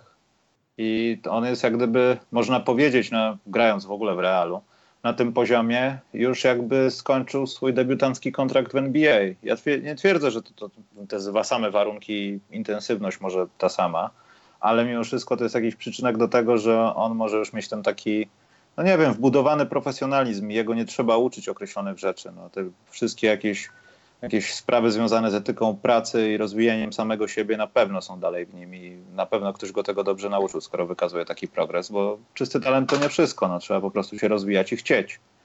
I zawsze jak, są po, jak braki. pojedzie z mamą, będzie dobrze. No, Żył- no. Madryt to chyba super miasto do życia i też miasto niezłych pokus, także jak sobie tam dał radę, to sobie da radę w Stanach. I nie bez znaczenia jest też to, że on już od paru sezonów zarabia konkretne pieniądze, nie tylko z Realu, a też z różnych umów. I dla wielu zawodników z NCAA przejście do, do zawodowej ligi to jest takie trochę zachłyśnięcie się tym wszystkim. I, no i znamy historię zawodników, którzy nie dźwignęli tej presji, a dla Luki w tej Ej, sferze, którzy- w sferze finansowej, to, to, to, jest, no, to jest po prostu to jest po prostu kolejny etap, ale to nie będzie dla niego żaden szok, no bo y, NCAA od- cały czas chłopaki dostają kasę pod stołem. także Jasne. Też bym nie mówił o tym, wiecie, że no oj, nagle jadłem na stołówce burgery, a teraz jem sushi. No. N- NCAA jest skorumpowana i ci chłopcy też dobrze żyli już. Żyją, ży, żyli i żyć będą. No, nie wszyscy. No, ale Tutaj- no nie wiem. tutaj na czacie pokazują się, Coraz no. mniej. Bo są porównania do Rubia. Ja, ja kompletnie nie widzę tego porównania do Rubia. Aj, bo wiecie, Luka Doncic umie rzucać. Luka Doncic jest na takim poziomie hypu, że Rubio nigdy na takim nie był, tylko ktoś naglądał się mixtape'ów, że potrafi podać łokciem, no tak kolokwializując, ale trochę tak było. Nie no, był był- trochę hype na Rubio, wiesz, no bo pamiętaj, że on, on Ale to był te- te- hype spowodowany na kilku dobrych meczach i tym, że był lepszy od reszty kolegów, bo ma świetne basketball IQ i przegląd gry. Nie, Wiesz co? e, Znaczy, hype polegał na tym, że Rubio on był bo miał lepszy od- 14 lat jak debiutował. Debiutował w Tak. OCB. Tak. I chodziło, wiesz, chodziło o to, że on był lepszy na tle swoich rówieśników. Nie, nie, nie do końca chodziło o to, że był na- najlepszym kaczem w Europie. A o a Donciciu można, wiesz, można dyskutować, czy Doncic w wieku 19 lat nie jest najlepszym koszykarzem w Europie. Z pewnością jest gdzieś, wiesz, w top 5 czy w top, w top 10 e, najlepszych graczy grających w Europie w tej chwili. Więc no, nie był, to był, zawsze był prospekt, po prostu młody gracz, który od, wiesz, grał od małego i tak dalej. Ale to nie była taka dominacja. No, wiesz, mecze, które Doncic miał w tym sezonie w Eurolidze, no to, to takie rzeczy się nie zdarzały w tym wieku. No dobra, panowie, to zmierzamy chyba do najciekawszej rzeczy, która będzie nas, bo Boston jakoś z Cleveland może nie być aż tak interesujący w kategorii tego, że Houston może być w finale NBA. Panowie, to E, ja was zostawiam. Zostawiasz Mam nas? Trochę, tak, mam trochę jeszcze rzeczy do zrobienia, także Dobrze, bardzo będę dzięki Kosma za, was w tle i, i robił inne rzeczy. dzięki za wizytację. Dzięki. dzięki. Trzymaj się, nie tnij się. Pamiętaj, że szok może trwać do dwóch tygodni. Bądź twardy. Nie, już jest lepiej. Miałem Zablokuj sobie się- YouTube'a, żeby tej końcówki nie oglądać. Będzie lepiej. Ale wy jeszcze gracie o brąz Kosma, prawda? Tak, gramy w niedzielę, ale tej samej porze są żużlowe derby. O Boże. No i Aha. niestety li, liga nie zgodziła się na zmianę terminu, także Aha. oj, będzie, będzie ciężko, będzie ciężko. Czyli Dobrze, czarny no. sport wygra z czarnym sportem. Niestety tak, niestety tak. Oj, przestań być rasistowski, bo nas zabanują. Dzięki No tak się mówi na żużel czarny Dobra, sport. dzięki, hejka. Na razie Kosma. Czołem, czołem. Dobrze, Przemek jesteś, czy smażysz jajka? Przemek się wyłączył. Albo Jestem, go jestem, zerwało. jestem. Kroję A, pomidory. Smaży kurczę, sma, Przemek smaży Smażysz kurczak. pomidory? Nie, dzisiaj, dzisiaj, we- dzisiaj wegetariańsko, dzisiaj robię sałatkę. A, dobrze. Mogę podać Więc przepis. y, chyba, że chcesz coś powiedzieć o Cleveland Boston, Przemek, bo myśmy już w zasadzie pojechali po tym temacie. Chyba, że chciałbyś wyjątkowo się ustosunkować. A co powiedzieliście o Cleveland Boston? To musisz e, być na Facebooku Muszę- face- muszę tego podcastu, tak, specjalnego, polubić to, zasubskrybować i wtedy może obejrzysz. Nie, mówiliśmy o tym, że to było wszystko fajnie i tam wspominaliśmy o tym, że Brad Stevens, Brad Stevens, ale w zasadzie Boston ma gorsze chwile i generalnie rzecz biorąc Bos, Boston, tfu, Cleveland gra bardziej tak siłowo, blisko, robią wszystko, czego nie mogli wcześniej. Kevin Love się masuje z Horfordem, zabijając go i pokazując mu pachę, jak pachnie. No i tak jak mema przywołaliśmy takiego, że LeBron usłyszał, że jest 2-0 i powiedział, oho, hold my beer. I, I tak to się zrobiło teraz. Wiesz co, ja, ja, ja tak samo jakbym nie, nie przereagowałem po 2-0 Bostonu, tak samo nie, nie będę przereagowywał teraz po 2-2 i dwóch wygranych meczach Cleveland, bo wydaje mi się, że chcę zobaczyć najpierw, jak Cleveland wygrywa na wyjeździe z Bostonem. W sensie Boston u siebie to jest trochę inny zespół. Um, ci gracze nagle czują się, roleplayerzy czują się pewniej siebie, te obręcze są większe, yy, wiesz, rzuty wpadają. To, co przecież było no, historia meczu numer 4, że, że, że Boston ile miał spudłowanych layupów, zresztą meczu numer 3 podobnie. E, Dokładnie. Mecz, ile spudłowanych layupów, ile spudłowanych, spudłowanych rzutów spod kosza. E, to się nie zdarzy w, w, w Boston Garden, więc, więc wydaje mi się, że, że Cleveland no, musi też udowodnić coś teraz, że są w stanie pojechać na wyjazd, na wyjazd i, i, i utrzymać ten poziom. I przetrzymać defensywnie przede wszystkim, e, co przecież w meczu numer 3 pokazali, że, że są w stanie bronić na, na wysokiej intensywności. E, czy Kyle Korver w meczu numer 4 na Real Defensive Superstar. i muszą, muszą przetrzymać tą, tą, tą, ten najazd Bostonu, który pewnie się pojawi, bo nagle się okaże, że, że Tatumowi, Brownowi, Rozierowi będą rzuty w penały. Czyli już zamknąłeś temat Bostonu, więc szybkim tropem możemy drugi raz o tym już nie gadać z Karolem i pogadać pierwszy raz o finale konferencji na zachodzie. E, też to czujesz, że, że Houston się zbliża do finału? Też podśmierduje wam to tak? Znów. Ja przereagowuję. Nie, ja w tej serii przereagowuję. Człowieku, Chris Paul wchodzi w, w Karego jak w świnię mordowaną. Przesuwa go ramieniem o dwa parseki obok. Oni są, myślę, przynajmniej Steve Paul, Chris Paul, Boże, Steve Paul. Chris Paul jest po prostu wkurzony, tak jak LeBron i chce być w finale. I to jest tro, trochę coś więcej. Aczkolwiek ten jeden mecz, który się przydarzył, ostatni ten mecz numer 4, który się przydarzył Warriors, no był out of the sync, ponieważ nie było Andrei Gudali. Nawet jak on nie dostaje piłki, a jest na, na, na boisku, no to nie daje się tak, nie chcę znowu brzydko powiedzieć, ale robić w konia Polowi jak Lunej na przykład, który ewidentnie jest ze zbyt walisty i w niczym nie pomaga, w tym, w czym e, pomagał i Gudala. No. Line-up śmierci, come on. Dlatego przereagowuję. Jestem zajarany, szczerze mówiąc. Ja myślę, że Warriors wyjdą w meczu numer 5 z miotą Houston w pierwszej kwarcie i przereagować w drugą stronę znowu. W sensie jeden taki mecz może się zdarzyć. W sensie też Warriors oddali ten mecz, wiesz, projekt to trochę w czwartej kwarcie, więc w zasadzie no, mieli go już w pierwszej kwarcie, mieli ten mecz w trzeciej kwarcie i w zasadzie dwa razy go, tak można powiedzieć, no, oddali. A najzabawniejsze jest to, tej, najzabawniejsze jest to, że połowie, no. no. było to samo, w sensie taki no czołg trochę w ofensywie i w defensywie. No pomijając to, że Harden, który kryje Karego i robi mu przechwycik w kryciu jeden na jeden, no to, to nie są rzeczy, które się dzieją na co dzień. No jeśli ja widzę w internecie e, z meczu na przykład numer 3 highlighty w, z obrony Jamesa Hardena, no to come on, to, to jest znak. Karol, jesteś? Y, przerwało mnie chyba na moment. No Pytałeś właśnie. mnie o coś? Nie, ja skończyłem mówić, o tym miałeś mówić, bo ci przerwałem. Nie, ja y, chciałem tylko powiedzieć, przerwałem ci, że najzabawniejsze było to, że, że naprawdę Rockets położyli na szali bardzo dużo, a w dalszym ciągu Warriors mieli rzut na remis. A wiecie, w, dogrywce różnie mogłoby się dziać. To jest jedna rzecz. A druga rzecz jest taka, że moim zdaniem w dalszym ciągu atak, atak Rockets jest, jest zbyt czytelny i zbyt energo, energochłonny, bo okej, okay, grają, grają z tym systemem cały sezon i, i, to był system, który dawał im sukces, czyli, czyli izolację, szczególnie ze strony Hardena i ewentualnie odgrywanie piłki do, do, do skrzydeł, do rzucania za trzy. Ale widać, że Hardena bardzo dużo kosztuje to granie, bo, bo to z boku fajnie wygląda, ale trzeba wziąć pod uwagę, że on podstawowo musi minąć swojego zawodnika, którego kryje, a zazwyczaj kryje go jakiś dobry obrońca, czyli Godala, czy Clay Thompson, czy ktokolwiek, więc to kosztuje go dużo energii. Skończenie przy, obroń, przy obręczy, przy KT, czy Draymondzie Greenie kosztuje go kolejne zasoby energii. I on musi jeszcze wrócić do obrony, do obrony, w której ludzie szukają go, żeby go mijać. I, i, i moim zdaniem, tak jak Rackets wygrali w dosyć dobrym stylu drugi mecz i tak jak wymęczyli to, to zwycięstwo w meczu numer 4, to to w dalszym ciągu, chociaż stawiałem w siedmiu meczach na Houston, to w dalszym ciągu moim zdaniem atuty są po stronie Warriors, bo, bo teoretycznie, statystycznie aż tak bardzo nie odbiegają w grze izolacji, ale ta, ta, ten atak gołym okiem widać, że wygląda dużo inaczej, że jest łatwiejszy, że, że, że jest więcej opcji, że trochę więcej się dzieje, że, że Rackets muszą więcej pracować na, na, na to, żeby ich zastopować, bo jeżeli tak spojrzeć tylko od strony szkoleniowej, to Rockets robią dużo, dużo, dobrych, dużo dobrych rzeczy w obronie. I nawet paradoksalnie w tym meczu, w którym przegrali 40 punktami, tam, tam nie było jakichś takich wielu sytuacji, w których oni by, byliby ośmieszani. Okej, okay, była, ta, była ta akcja Livingstona na Hardenie, to, to, to stało się memem, ale więcej takich sytuacji raczej nie było. A i to, to był mecz, który był przegrany 40 punktami.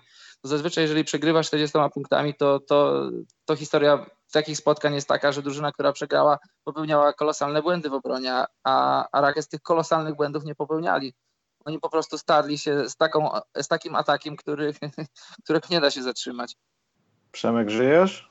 Żyję, no nie wiadomo, że tej dolać właściwie. No, nie, nie wierzę, żeby Warriors mogli przegrać, przegrać tę serię, jeśli no chyba, że faktycznie no, byłby Thompson problemy zdrowotne, Steph Curry chyba nie jest na 100%, E, ale tu, wiesz, no, nagle Kevin Durant powinien przełączyć switch na on i no nie jestem pewny, czy, czy Houston ma wystarczająco dużo argumentów. Tak jak Karol powiedział, no, no, nawet kiedy nawet kiedy grają, e, grają na, na, na to 100%, to Houston wciąż jest, jest gorszym zespołem niż, niż Warriors. Nie ma tego siódmego biegu, który Warriors mają. Więc, więc wydaje mi się, że, że znów dzisiaj ta, ta końcówka może wręcz zbudować trochę, e, trochę ten, e, e ten, te, te playoffy Warriors, że, że nagle poczują, że muszą. I, i nagle, e, nagle te rzuty zaczną wpadać, będzie trochę więcej, e, więcej przede wszystkim skupienia na tym, robią. Problemem są te straty, które zazwyczaj wynikają z tej takiej e, brawury. Nie wiem jak nazwać.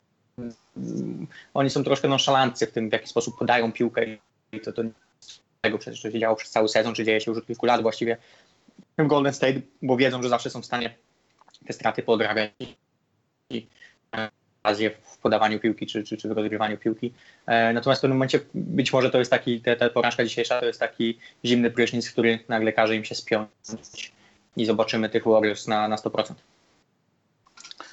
E, dobrze, Przemek. Tutaj ludzie domagają się. Ja odpalam specjal, specjalny pasek podcastu specjalnego. Będziesz jechał z przepisem na to, co jesz teraz. Tylko poczekaj, Przemek gotuje. A mogę jeszcze jedno zdanie? O, możesz, o ja to zorganizuję, możesz. Nie wiem, czy macie takie samo spostrzeżenie. E, no to, to raczej nie jest trudne do odgadnięcia, że, że Warriors atakują i switchują w taki sposób, że zazwyczaj starają się mieć y, Chrisa Pola, Hardena czy kogokolwiek innego z piłką na, na Stefie Karym, żeby go zmęczyć w obronie, żeby dać mu jak najbardziej pracować, żeby, no wiadomo, w teorii był mniej produktywny w ataku. I to jest ok, to jest taktyka, która, która mi się podoba, która jest, jest y, rozsądna i, i na swój sposób logiczna, ale powiedziawszy to, nie, podoba mi, nie podobają mi się te, te tanie y, łokcie, tanie chipshoty w stronę, w stronę Karego. Pewnie też to zauważyliście i nie wiem, jak, jak wy to oceniacie. Moim zdaniem to jest, to jest niepotrzebne i to trochę jest y, trochę nieeleganckie ze strony ludzi, którzy są też na poziomie All-Star i też są przyszłymi prawdopodobnie Hall of Famerami. No mam na myśli CP3, mam na myśli Hardena.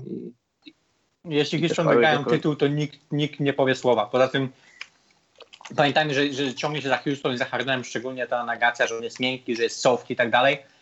Um, I to może jest po części odpowiedź na to wszystko, że, że dlaczego, dlaczego mamy być uznawani za tych soft chłopców, możemy być uznawani za brudnych chłopców, jak będziemy mieli tytuł, to będziemy mieli to gdzieś, wiesz. Dzisiaj Bad Boys są legendą i ludzie mówią, och, jaka to była twarda koszykówka, jak nam brakuje tej twardej koszykówki z tamtych czasów. A, a to masz rację, to Przemek, 100%, 100% racji, tu się z tobą zgadzam, że, że, że jasne, że i, i Harden i CP3 mają, mają historię, o, o której już rozmawialiśmy, ale też moim zdaniem jest różnica, może być różnica między graniem twardym a graniem brutalnym, Oczywiście no nie, nie przesadzajmy, nie chcę przesadzać, że, że jest, jest, sporo brutalności, bo, bo jej nie ma, ale zdarzają się takie, takie sytuacje, które moim zdaniem mogłyby się nie zdarzać, bo ogólnie są trochę nieeleganckie i taki zawodnik, który jest, y, który jest jednym, nie tylko świetnym koszykarzem, ale też jednym z głosów NBA w różnych sprawach, mam na myśli Chrisa Pola, y, mam wrażenie czasem, że jest taki trochę przemotywowany. Nie wiem, czy takie samo odnosisz wrażenie. No to chyba nic nowego, w sensie to Chris Paul od lat. Nie, nie, jeśli o, o Chrisa Polo chodzi, jasne, to nie jest nic nowego.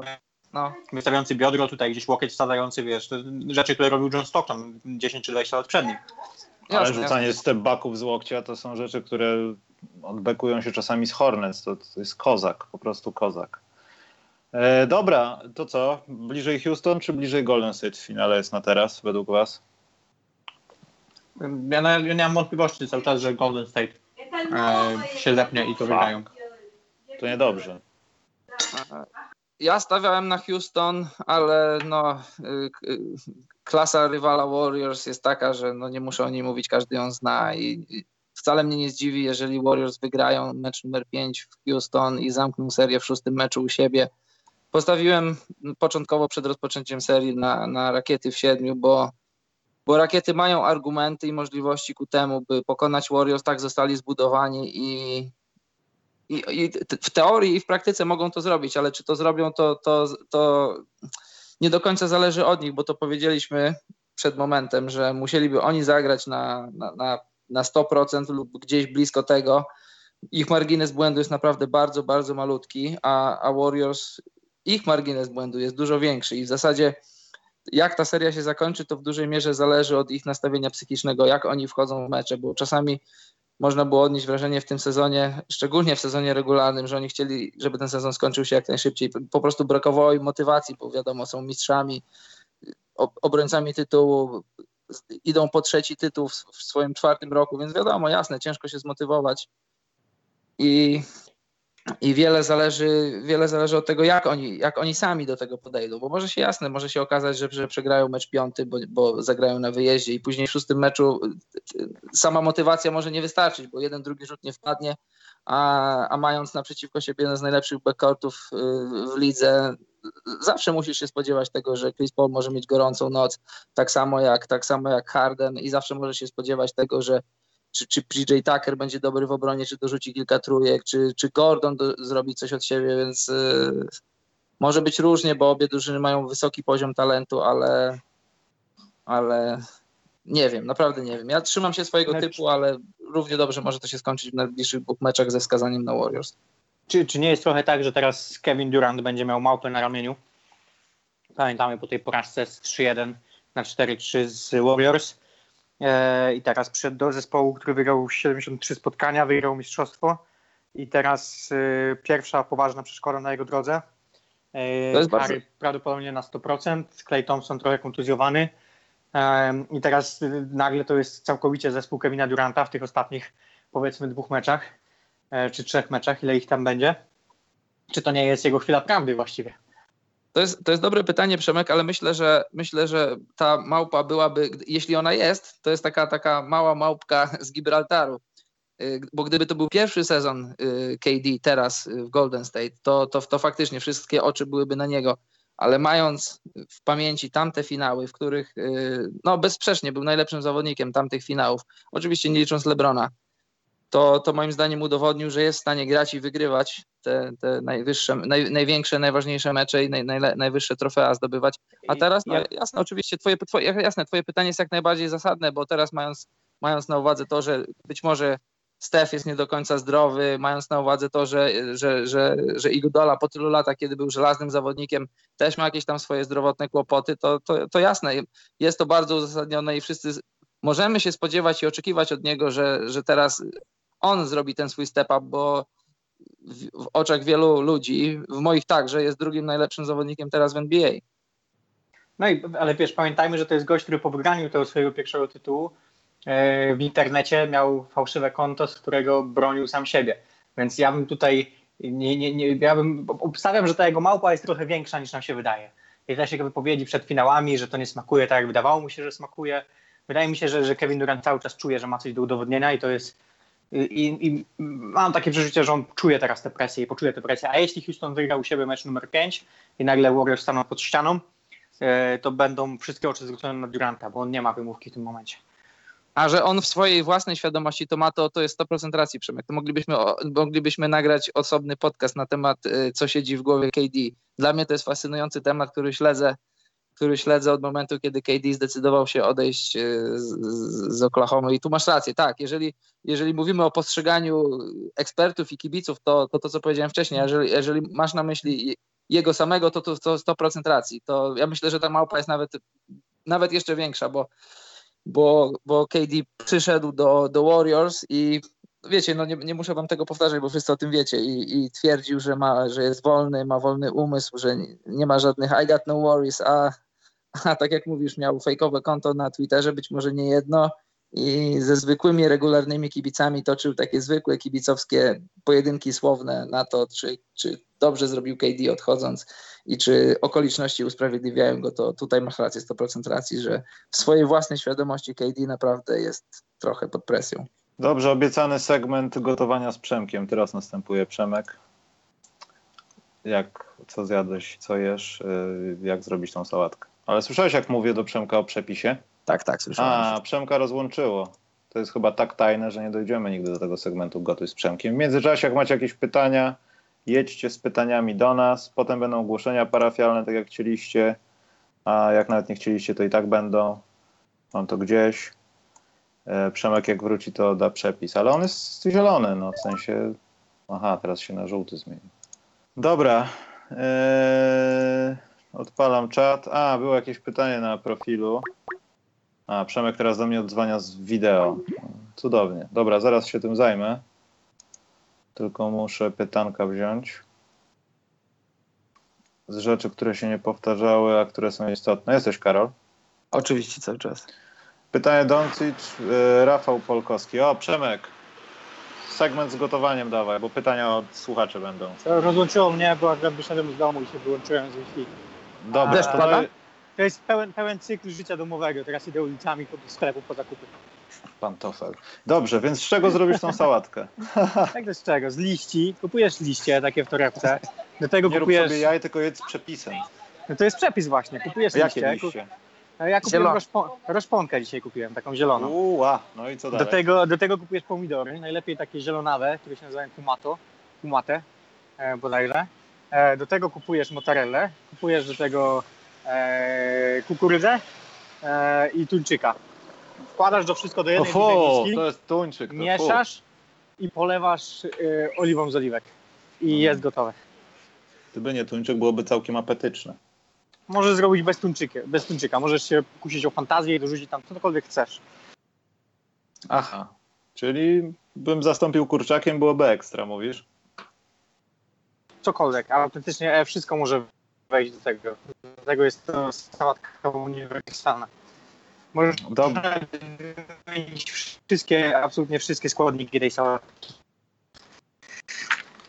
Przemek, brzmisz powoli już jak z kosmosu, więc nie wiem, czy chcesz jeszcze zostać, bo mamy pytania od słuchaczy, ogłoszenia parafialne i chyba robimy wyjazd, wiesz? Zaraz, jestem w sklepie, zaraz Dobra, to zadzwoń jak wrócisz po prostu. Albo po prostu... wyjdę, nas- pewnie się podłączę znowu. Dobra, dobra, dobra, czołem. Dobra, jak słyszeliście, Przemek może jeszcze wróci. E, pojedźmy z tym pytaniem, Karol. Czy Doncic naprawdę może zrezygnować z występów w NBA, jeżeli trafi do Kings? Wiesz co? On nie może zrezygnować z występów. No w zasadzie jeśli jest wybrany w pierwszej rundzie, to po pierwsze i tak dostaje pieniądze, a po drugie, no to nie wiem, są pewnie jakieś kruczki w CBA, które powodują, że chociaż w ogóle nie wyobrażam sobie takich rzeczy, no żeby gość, który będzie wybrany z pierwszym albo z drugim pikiem, daj Boże, chociaż teraz to już coraz, coraz mniej w to wierzę, e, żeby po prostu odrzucił. No to nie będzie Larry Sanders case, myślę, to w ogóle nie, zajdzie w grę. Natomiast e, transferowanie tych pików myślę, że jak najbardziej. I tutaj możemy wejść w sektor popularnych pytanek o Kawaja Leonarda, co dalej.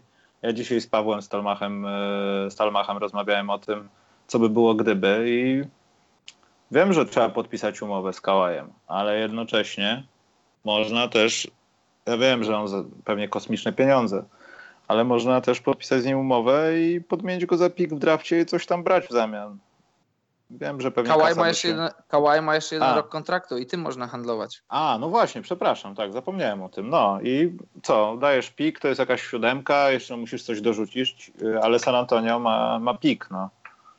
I to jest kozackie. A tak jak na, na Reddicie chyba gdzieś czytałem, że gdzieś się pojawiła wzmianka na temat tego, co powinien zrobić w zasadzie e, Kawhi albo San Antonio, bo tak naprawdę może ta cała atmosfera wokół, wokół tego, że jeszcze te negocjacje tego horrendalnego kontraktu, tam pięcioletni chyba za niecałe 220 milionów dolarów, Tak. e, może się okazać po prostu nieopłacalne. No. Może San Antonio to przeszacuje w jakiś sposób i stwierdzi, hmm, to nie jest trochę tak jak David Robinson i Tim Duncan. Tej zmiany pokoleniowej u nas nie widać i mamy chyba przed sobą jeden gorszy sezon, no bo Kawhi jak wróci, no to może nie być zadowolony, albo negocjacje mogą pójść złą stronę i już trzeba będzie go oddać, no i to może być takie śmierdzące jabłuszko trochę.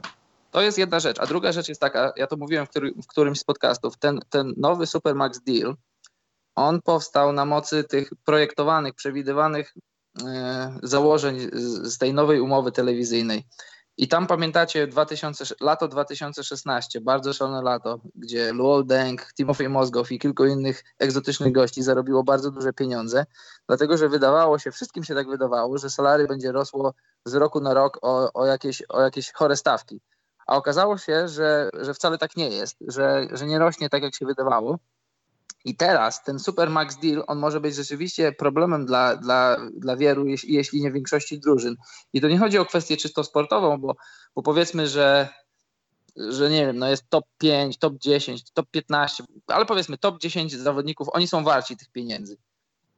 Ale jeżeli podpiszesz taką 5-letnią umowę za 219 milionów dolarów i każdy kolejny rok tego kontraktu zżera jakiś tam procent salary, które w założeniu miało być dużo wyższe niż, niż, niż w rzeczywistości jest, to nagle się okazuje, że możesz mieć kłopot. I to nie jest, i to nie jest przypadek, że drużyny nie decydują się tego robić. Kazins mógł to zrobić y, z Sacramento i pewnie by to zrobił, bo pieniądze mówią i nawet i w Sacramento byłoby fajnie. Został sprzedany. Y, wiele innych drużyn ma wielki problem, duży znak zapytania, co zrobić ze swoimi zawodnikami, którzy będą uprawnieni do tego, do tego typu kontraktu, bo, bo naprawdę od strony finansowej, już nie mówię czysto sportowej, od strony czysto finansowej to, to może być duży kłopot.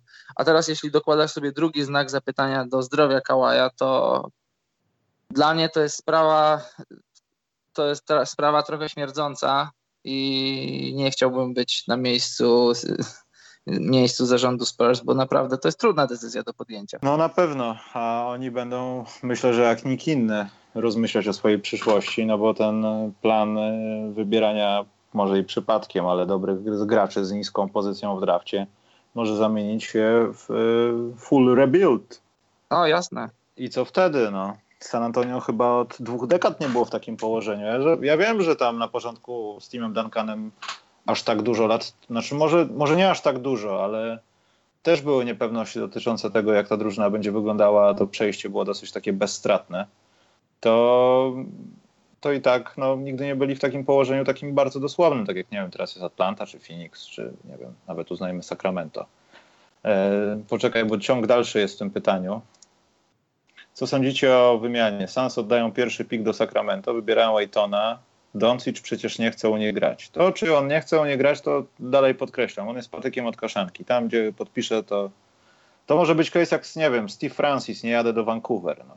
Ale nie sądzę, no. żeby z Doncicem to tak zagrało. Bo jeżeli e, ktoś zostanie wybrany, to już później, już później możesz handlować prawami do tego zawodnika, ale... Dokładnie. No, ale czy zawodnik, bo okej, okay, Francis przychodził do NBA i on nie miał interesu w tym, żeby nie grać w NBA, no bo ch chciał grać i zarabiać pieniądze, to, to jest jasna sprawa. Ale Doncic, on ma przecież, y, on może ma miękkie lądowanie w Europie, on może sobie po prostu przedłużyć umowę z Realem Madryt i sobie grać za konkretne pieniądze i, i wiesz, w blasku fleszy, to, to, to okej, okay, to Doncic ma plan B, ale patrząc od strony czysto NBA, to jeżeli już zostanie wybrany w drafcie, to drużyna nabywa jego praw i on później kuchennymi drzwiami nie będzie mógł sobie przyjść do innej drużyny drużyna, która go wydraftowała, będzie musiała się dogadać z inną, z tą, do której teoretycznie Doncic będzie chciał pójść. To nie będzie aż takie proste. Ale to też nie będzie jakaś wtedy, nawet gdyby coś takiego się wydarzyło, to nie będzie jakaś specjalna plama na honorze, że nie podpisujemy z tym gościem, wiesz, to, to, i, tak, to i tak by przeszło w takim czy innym wypadku, by jakoś tam Masz przeszło, na myśli plama na honorze od strony klubu, czy od strony? Nie, zawodnika, że wiesz, że jeśli patrzysz na zawodnika nawet w następnych latach, to masz, pamiętasz takie sytuacje, które spowodowały, że były jakieś kłopoty z podpisaniem kontraktu, były jakieś wygórowane żądania, które wyciekły do opinii publicznej, które były prawdą jednocześnie. No i często przyszli pracodawcy, nawet jeśli ktoś ma pełny skillset, chociaż pewnie Doncicza to nie będzie dotyczyło, bo to będzie bardzo dobry zawodnik, podejrzewam. E, są pewne wahania, wiesz, czy chcemy się ładować w tą sytuację, jak zaraz będziemy mieli gnój na bazie, że tak powiem. Wiesz, czy coś w naszej organizacji będzie śmierdziało, wiesz, i często kluby patrzą na to, niezależnie od y, poziomu zawodnika. Wiadomo, w tych super gwiazdach, no to wiadomo, czego się spodziewać. No, na tym niższej półce, no to bywa różnie, wiesz. Masz Taja Lawsona, co sobie lubi wypić. Masz, masz Johna Walla i Bradley'a Billa, którzy nie lubią nikogo innego, tylko siebie i swoje pieniądze, wiesz. No. Siebie samych, bo nie siebie nawzajem. Dokładnie. Każdy z nich lubi siebie samego.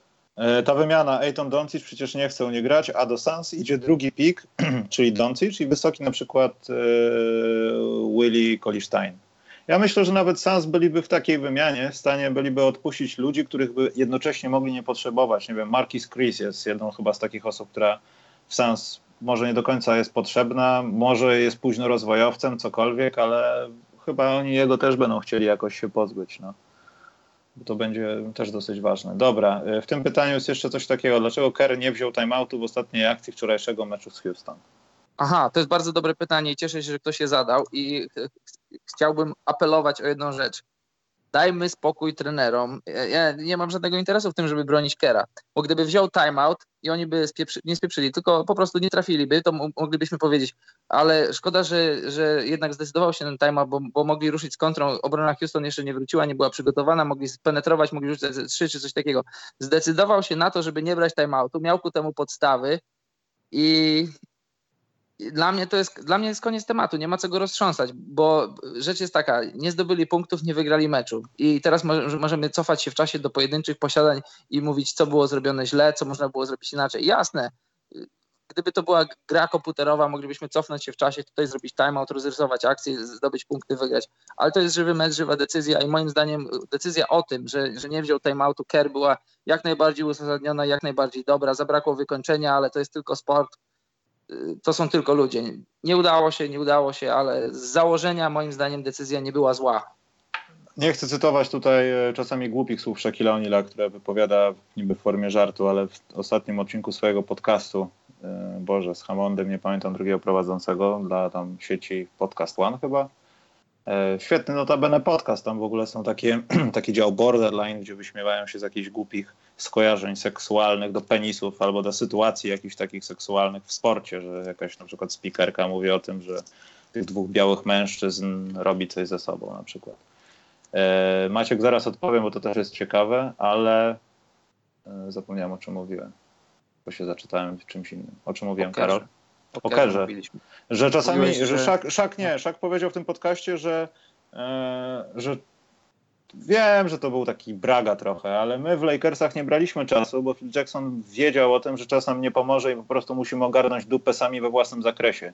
I czasami tak jest po prostu w drużynach, że może, ja wiem, że są czasami krytyczne sytuacje i też nie jest powiedziane, że po tym timeoutie drużyna zareaguje lepiej niż pozostawiona sama sobie w grze.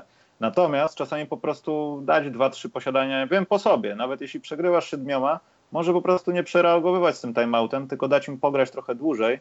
Jeśli faktycznie sami w sobie się nie zmotywują, no to już szukasz rozwiązań. Ale to też zależy od drużyny, od momentu i tak dalej, i tak dalej. No ale też wiesz, y, masz, masz tych kilkanaście sekund i nie bierzesz timeoutu i, i teoretycznie y, to nie jest kontra, ten pierwszy fast break, tylko to jest secondary fast break i, i tutaj raczej intuicyjnie szukasz, szukasz otwartej pozycji, bo też obrona nie jest do końca ustawiona. Jest teoretycznie, mówię teoretycznie, jest trochę łatwiej, bo jeżeli weźmiesz timeout i przeniesiesz piłkę na, na, na pole ataku, to, to w teorii masz trochę więcej czasu do wykorzystania, ale też drużyna jest ustawiona w obronie i też jest, jest ci trudniej wykreować cokolwiek, nawet jeśli akcję masz wyrysowaną idealnie, więc wiesz, 50 na 50. Przemek był i znikł, bo go wezwał Nick. Tak jak cyto, cytując Smolenia z 7 dni czy 6 dni z życia kolonisty, nie pamiętam. Znowu do mnie Przemek dzwoni na wideo. To jest mhm. szaleniec. Dobra, zaraz do niego dzwonię, tylko powiem A jest też pytanie, które pominęliśmy. Wiem, wiem, wiem, wiem, wiem, wiem, wiem, wiem, wiem. Znaczy... O Sans. O Sans, dobrze, ale to dobrze. Yy, Gozda 1995. Przemek, poczekaj, tak. człowieku nie rozdwoję się, poczekajcie. Przemek mnie atakuje, a to nie tak powinno wyglądać. E, o, dobra, już się łączy. E, jeśli chodzi o Znicz, jednocześnie trzeba wspomnieć, że pan Kierlewicz został już jednocześnie nowym trenerem. Nie wiem, czy to jest dobrze, czy źle. No, pan Kierlewicz chyba jest dobrym trenerem, aczkolwiek no, e, Marek Zapałowski w moich oczach, ja nie chcę znowu walnąć jakimś porównaniem z dupy, ale taki trochę brat Steven z warunków pierwszoligowych. Ten Znicz zawsze dostawał w dupę w jakiś sposób. Albo miał świetny skład, że w końcu zbierał Janiaka, Puta, e, nie Stopierzyńskiego, tylko Boże. Nie pamiętam, wysoki skrzydłowy przez center. Przepraszam, zapomniałem nazwiska. A, Słupiński, przepraszam. E, I z tej drużyny niby nic miało nie być, nie miało być playoffów, nagle jest czwarte miejsce. Potem oni odeszli, drużyna miała była w full rebuildzie. Niektórzy zawodnicy przyszli, na przykład jak Stopierzyński, Mikołaj, potem jego brat i ta drużyna dalej była skreślona porażka, a Marek zawsze wypracowywał jakiś wynik, albo utrzymanie się, nie granie w playoutach, albo wejście do playoffów jak w tym sezonie. Nie wiem, czego to była wina. Bardzo chciałbym Marka zaprosić na podcast, nawet z nim rozmawiałem zaraz po tym zwolnieniu. Krótko, bo krótko, ale i tak nie znam szczegółów. Eee, nie wiem, czy może wynik, chociaż też trudno w pierwszej lidze oceniać to, że przez to, że co nie weszli do ekstraklasy, to go zwalniamy. Może kwestie finansowe, przedłużenia umowy albo prywatne sprawy, ale to jest strata. To jest na pewno duża strata i tak jak Maciek napisałeś, no chyba ze Stobrukiem tak będzie. To nie jest jeszcze przesądzone, ale, ale będzie, no i pewnie co za tym pójdzie, no Hubert też wyjedzie z drużyny. I obawiam się, że nawet Damian Cechniak może odejść, a Damian Cechniak miał świetną serię. W jednym meczu playoffów miał ponad 20 punktów, 20 zbiórek i z 5 bloków i to jeden taki plakat, że pofrunął. No. On ogólnie czasami wygląda jak nieporuszające się drzewo, ale w tym sezonie no serio, po prostu przepiękna sprawa. Także jeśli chodzi to, o ten znicz, to tyle. Jestem bardzo ciekaw przyszłego sezonu, bo oni zawsze dobrze reagowali na nowych zawodnikach. Teraz nie ma Marka, nie wiem, jak pan Kierlewicz, może syna z Ostrowa sprowadził, o ile Michał tam dalej gra. Nie jestem w temacie akurat w tej sprawie. E, poczekaj, to pytanie, Karol. Przemek jesteś? Jestem. O, dobrze, bo Jest, brzmisz jest, znowu jak chciałem- z, z Plutonu. Tak? Nawet No chciałem, trochę, coś, chciałem coś powiedzieć nawet wcześniej, ale rozłączyło Zapomniałem. mnie na chwilę. A, Powiedz teraz. okej. To powiedz Nie, no, teraz, chciałem, dokładnie. chciałem powiedzieć o tym, o tym timeoutie Kera. No, słucham. Dwie rzeczy. Jedna rzecz taka, że, że no, Kerr ma to rozpracowane. W sensie oni mają tam analityków Warriors z pewnością e, mają rozpisane, że w takich sytuacjach e, ten zespół reaguje dużo lepiej, jeśli da mu się e, szansę grać przeciwko nieustawionej obronie. I to po prostu było analityczne zagranie, dajesz większe szanse swojemu zespołowi na zdobycie punktów. E, I to jest jedna rzecz. Druga rzecz, że ludzie po prostu nie potrafią e, oceniać rzeczy inaczej niż na podstawie rezultatu. I to jest bardzo, bardzo mylne. W sensie to za, zawsze to jest takie porównanie z pokerem i ktokolwiek kiedykolwiek grał w pokera na jakimkolwiek poziomie wie, będzie wiedział o czym mówię, że, że możesz grać idealną taktykę i tak przegrać, e, a możesz grać wiesz, y, fatalnie i, i wygrać dane, dane, dane, dane rozegranie. I jedyne co musisz robić to nie przereagowywać w takich sytuacjach i wiedzieć, że jeśli grałeś dobrze, to musisz kontynuować grać dobrze i, i ostatecznie w, dłuż, w, w, w dłuższej perspektywie czasowej się to opłaci, a jeśli grasz źle yy, i wygrywasz, też nie możesz przereagowywać, e, bo, bo nie będziesz wygrywał wiecznie i, i niebawem stracisz wszystko. I, i, I to jest dokładnie coś, co, co, co robi większość trenerów w NBA w tej chwili już analitycznej NBA, e, że gramy w te procenty właściwie i po prostu jedyne, co, co możemy zrobić, to spróbować postawić nasz zespół w sytuacji, w której ma największą szansę na to, żeby zdobyć punkty, czy największą szansę na to, żeby wygrać. I, i z pewnością w zespole takim jak Golden State, Steve Kerr jest bardzo świadomy, świadomy tych liczb. E, Pewnie też nie są to po prostu proste liczby, ale liczby sytuacyjne, e, czy, czy liczby w, w, w, w określonych sytuacjach na boisku, jak to wygląda w określonych line-upach, jak to wygląda. I obstawiam, że to nie była decyzja, pewnie trochę gut feeling, ale, ale w dużej mierze była to decyzja dyktowana tym, że analitycznie to po prostu miało sens. A to, że nie wyszło, no to rzeczy w życiu nie wychodzą, to nie znaczy, że, że nasza strategia jest zła wcale. Jasne, oczywiście. E, Natomiast ja się tak do końca z tym. Znaczy, ja zgadzam się, ta analityka swoją drogą, ale myślę, że w karze dalej jeszcze jest trochę tego, co ten szak nieszczęsny powiedział pół żartem, pół serio, że zaczekajmy, wiesz, że teraz analityka mówi, żebym teraz wziął czas, ale ja zaczekam jeszcze jedno posiadanie. A może właśnie ucinam, wiesz, dobry ran, że oni wreszcie zareagują, czy coś to zrobią, czego od, niego, od nich oczekiwałem. Wszystko jedno, jakim etapie meczu i o czym my mówimy, czy o obronie, czy o ataku. Ja, ja myślę, nie do końca, nie, nie, sorry, że ci wejdę nie do końca się z tym zgodzę, w tym sensie, że pewnie, na pewno Steve tak robi, bo to jednak jest szkoła Phila Jacksona też i, i nie tylko gra Popowicza, ale też Phila Jacksona i na pewno ma też takie zagrywki, że pozwala swoim zespołowi się przełamać. I to zdarzało się w sezonie przecież bardzo często, eee, ale wydaje mi się, że w takich końcówkach te końcówki są jednak rozpracowane e, do, co do jednego. I tutaj, tutaj ten gut feeling nie ma już tak dużego, e, może się mylę, ale wydaje mi się, że, że w takim zespole jak Warriors, który, który który jednak jest oparty na tym wszystkim. E, wydaje mi się, że, że oni to mają to rozpisane do, e, do, do siódmego miejsca w przecinku, jeśli chodzi o procenty, co, co, co najbardziej im się opłaca w danej sytuacji, jeśli chodzi o, o rzeczy w końcówkach, e, w końcówkach spotkań. Jasne. I to, co ja powiedziałem wcześniej, bo jeżeli bierzesz timeout, to teoretycznie dajesz sobie większe szanse na, na rysowanie, rozpisanie jakiejś tam super zagrywki, po której zdobywasz punkty, ale z drugiej strony dajesz też obronie szansę na to, żeby się ustawić, dobrze zareagować. A tutaj, tutaj była, wprawdzie to nie była, to nie był fast break taki jeden do jednego, to był secondary fast break i, te, i też moim zdaniem to było bardzo, to co ja powiedziałem, chcę powtórzyć, powiedziałem to przed chwilą, było decyzja o tym, że Kerr nie wziął timeoutu, była jak najbardziej uzasadniona, bo oni mogli pójść z kontrą, co, co zresztą zrobili i tam po prostu rzut nie wpadł. I, i, I tyle. Gdyby wpadł, też powiedzi- powiedzielibyśmy zapewne o geniuszu Kera, że Tak, genialny zobaczcie, zobaczcie, jak on świetnie zareagował. Nie wziął timeoutu.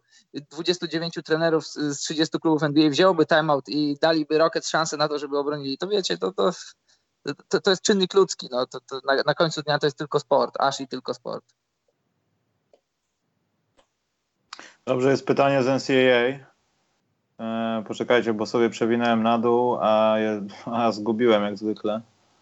Przewijam, przewijam, przewijam, przewijam. Stanio 2002.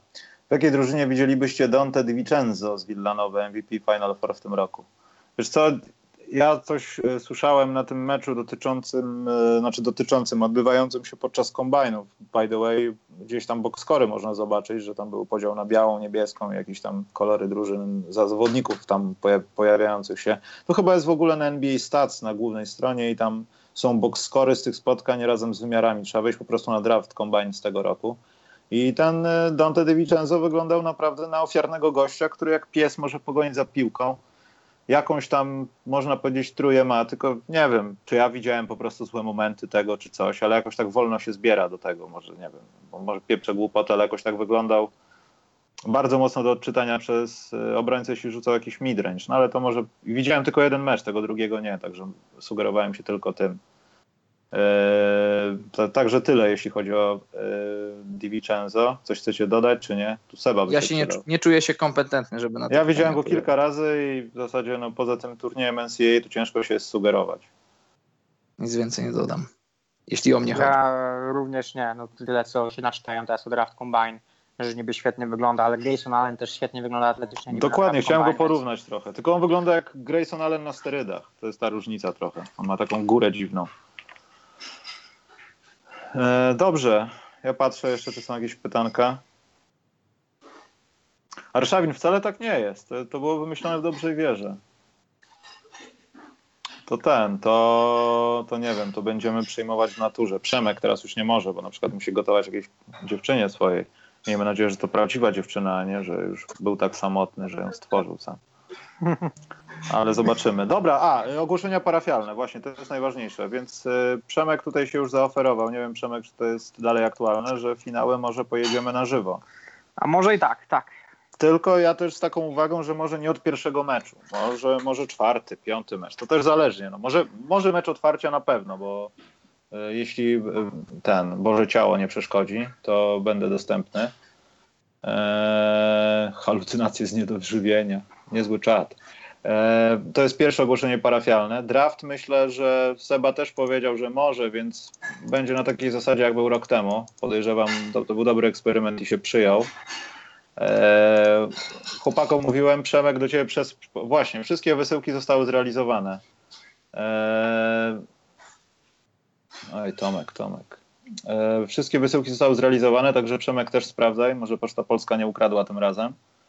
E, I powiedzmy po Bożym Ciele już się pojawi taki ostateczny projekt tych koszulek, bo nie do końca jestem zadowolony, a jeśli ktoś się zna na, na drukach termo jakiś tam, które nazywają się flex, to niech mi powie, czy naprawdę ciężko jest uzyskać żółty kolor na czarnej koszulce, bo jak na razie rozmowy z, ze specjalistami to, to jest zło, a ogólnie nie wygląda to na żółtej. Nie chciałbym wypuścić czegoś w obiekt, co będzie miało inny kolor. Wiktor mnie zabije przede wszystkim, po prostu. Także jak ktoś coś wie, to zapraszam do konwersacji. No Wysław zostało wysłane, nie wiem, dwa dni temu, także spokojnie w przyszłym tygodniu ci przyjdzie. To Poczta Polska zadba o to, wiesz. Polecone to z miesiąc idzie w Polsce. No, także tego, dobra. E, coś chcesz, Przemek, jeszcze powiedzieć o diecie swojej, o sytuacji politycznej w Barcelonie, bądź też o czymś, co cię wkurzyło w zeszłym tygodniu, może chciałbyś się wyżyć? Nie, nie, prowadzę bardzo dobre życie ostatnio, więc nic mnie tak? nie irytuje, jestem bardzo zadowolony, uśmiecham się dużo. Słońce Jesteś jak taka pani domu na prozaku. Tak, kupiłem kanapę, wiesz, tego typu rzeczy. O, fuck. Właśnie, a propos twojego samochodu, Przemek, jak to jest parkować w Barcelonie furę?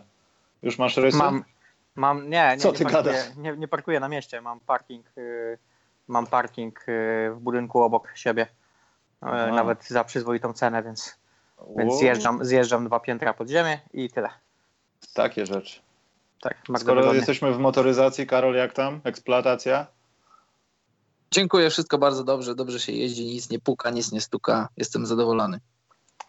Ja również chwalę sobie, także jeśli chodzi o kącik motoryzacyjny, to jest wszystko. Chyba będziemy spadać, panowie, co? Nie wydoimy nic więcej z tej krowy, która się no nazywa NBA. Tak. Dobra, tak. to dzisiaj meczyk. Yy, nie wiem, czy będę oglądał. Kiedy nowa płyta Jamesona? Nie wiem, Tomek. Zapytaj Maćka. Jest ci odpowie. 2018, ludzie ciągle zadają to pytanie. To są chyba takie pytania, które wklejasz gdzieś z Google'a, które wiesz, mają irytować na każdym czacie. Wchodzisz na przykład na Onet, kiedy płyta Jamesona. Ctrl V, Ctrl C. Yy, Tomasz, te, Tomasz też pytał, dlaczego mam takie wory pod oczami, ponieważ oglądam NBA, żeby ci Tomek opowiadać o niej, bo ty najprawdopodobniej z niej nie kumasz i normalnie sypiasz, chociaż ja też już zacząłem sypiać normalnie, także one odejdą niedługo, myślę. Przemek, co bierzesz, że, że ci aż tak dobrze, padło pytanie. Nic nie biorę, karmię się miłością. O, Przemek. Przemek, Nie wiedziałem, że to usłyszę od ciebie, Przemek. To się wytnie. Boże. Przemek, teraz, teraz, nie wiedziałem, teraz, że dożyję. Nie, Przemek żartuję, żartuję. Tak naprawdę chodzi sobie- o to, że mieszkam w Barcelonie.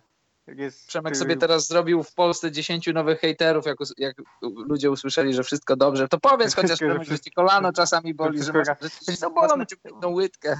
Albo będą kojarzyć, że jest legalizacja i on jest Wczoraj na się, pewno. wczoraj zacząłem się uczyć jeździć na rolkach i bolą mnie trochę łydki. No i już. i Jezu, już. ty To- jeździsz na rolkach. Przemek, zostaw tą kobietę. Powiedziałeś, że karmisz się miłością i jeździsz na rolkach prawie w jednym zdaniu. Muszę cię uratować. Bo to się skończy Przyjeżdżaj, zaręcz- zapraszam. Przemek to się skończy zaręczynami, a wtedy to wiesz, że to będziemy mieli do porozumienia. Nie, chyba aż tak nie będzie, ale ktoś się zaręczył, nie powiem ci kto, może powiem ci poza anteną. Aha, ale czy jest to Polak? Nie. Aha, no to już rozumiem. Dobra, to ja poza anteną muszę to z Przemkiem wyjaśnić. Słuchajcie, e, a, jeszcze bardzo jedna ważna rzecz, zanim wejdę na ten końcowy ekran. E, bardzo ważna rzecz jest taka, że z Przemkiem, i tu Przemek oficjalnie cię o to proszę, żebyśmy znaleźli na to czas, 7 lipca, ja wiem, że to będzie za, za, za, za, za, za, za, za długo, ale będzie, będzie któraś rocznica podcastu specjalnego i będziemy musieli z Przemkiem nagrać jakiś odcinek dotyczący tego albo owego, albo tamtego. Chyba już druga, już druga chyba nawet. Chyba druga nawet. Chyba druga już nawet, no. Czas leci. Program otwarcia narobił szumu. Także tego. Dobra, słuchajcie, dzięki za dzisiaj. Do zobaczenia w przyszłym tygodniu. Ściskajcie kciuki, żeby było 7 spotkań, a finały, żeby były Houston-Cleveland. To będzie się działo.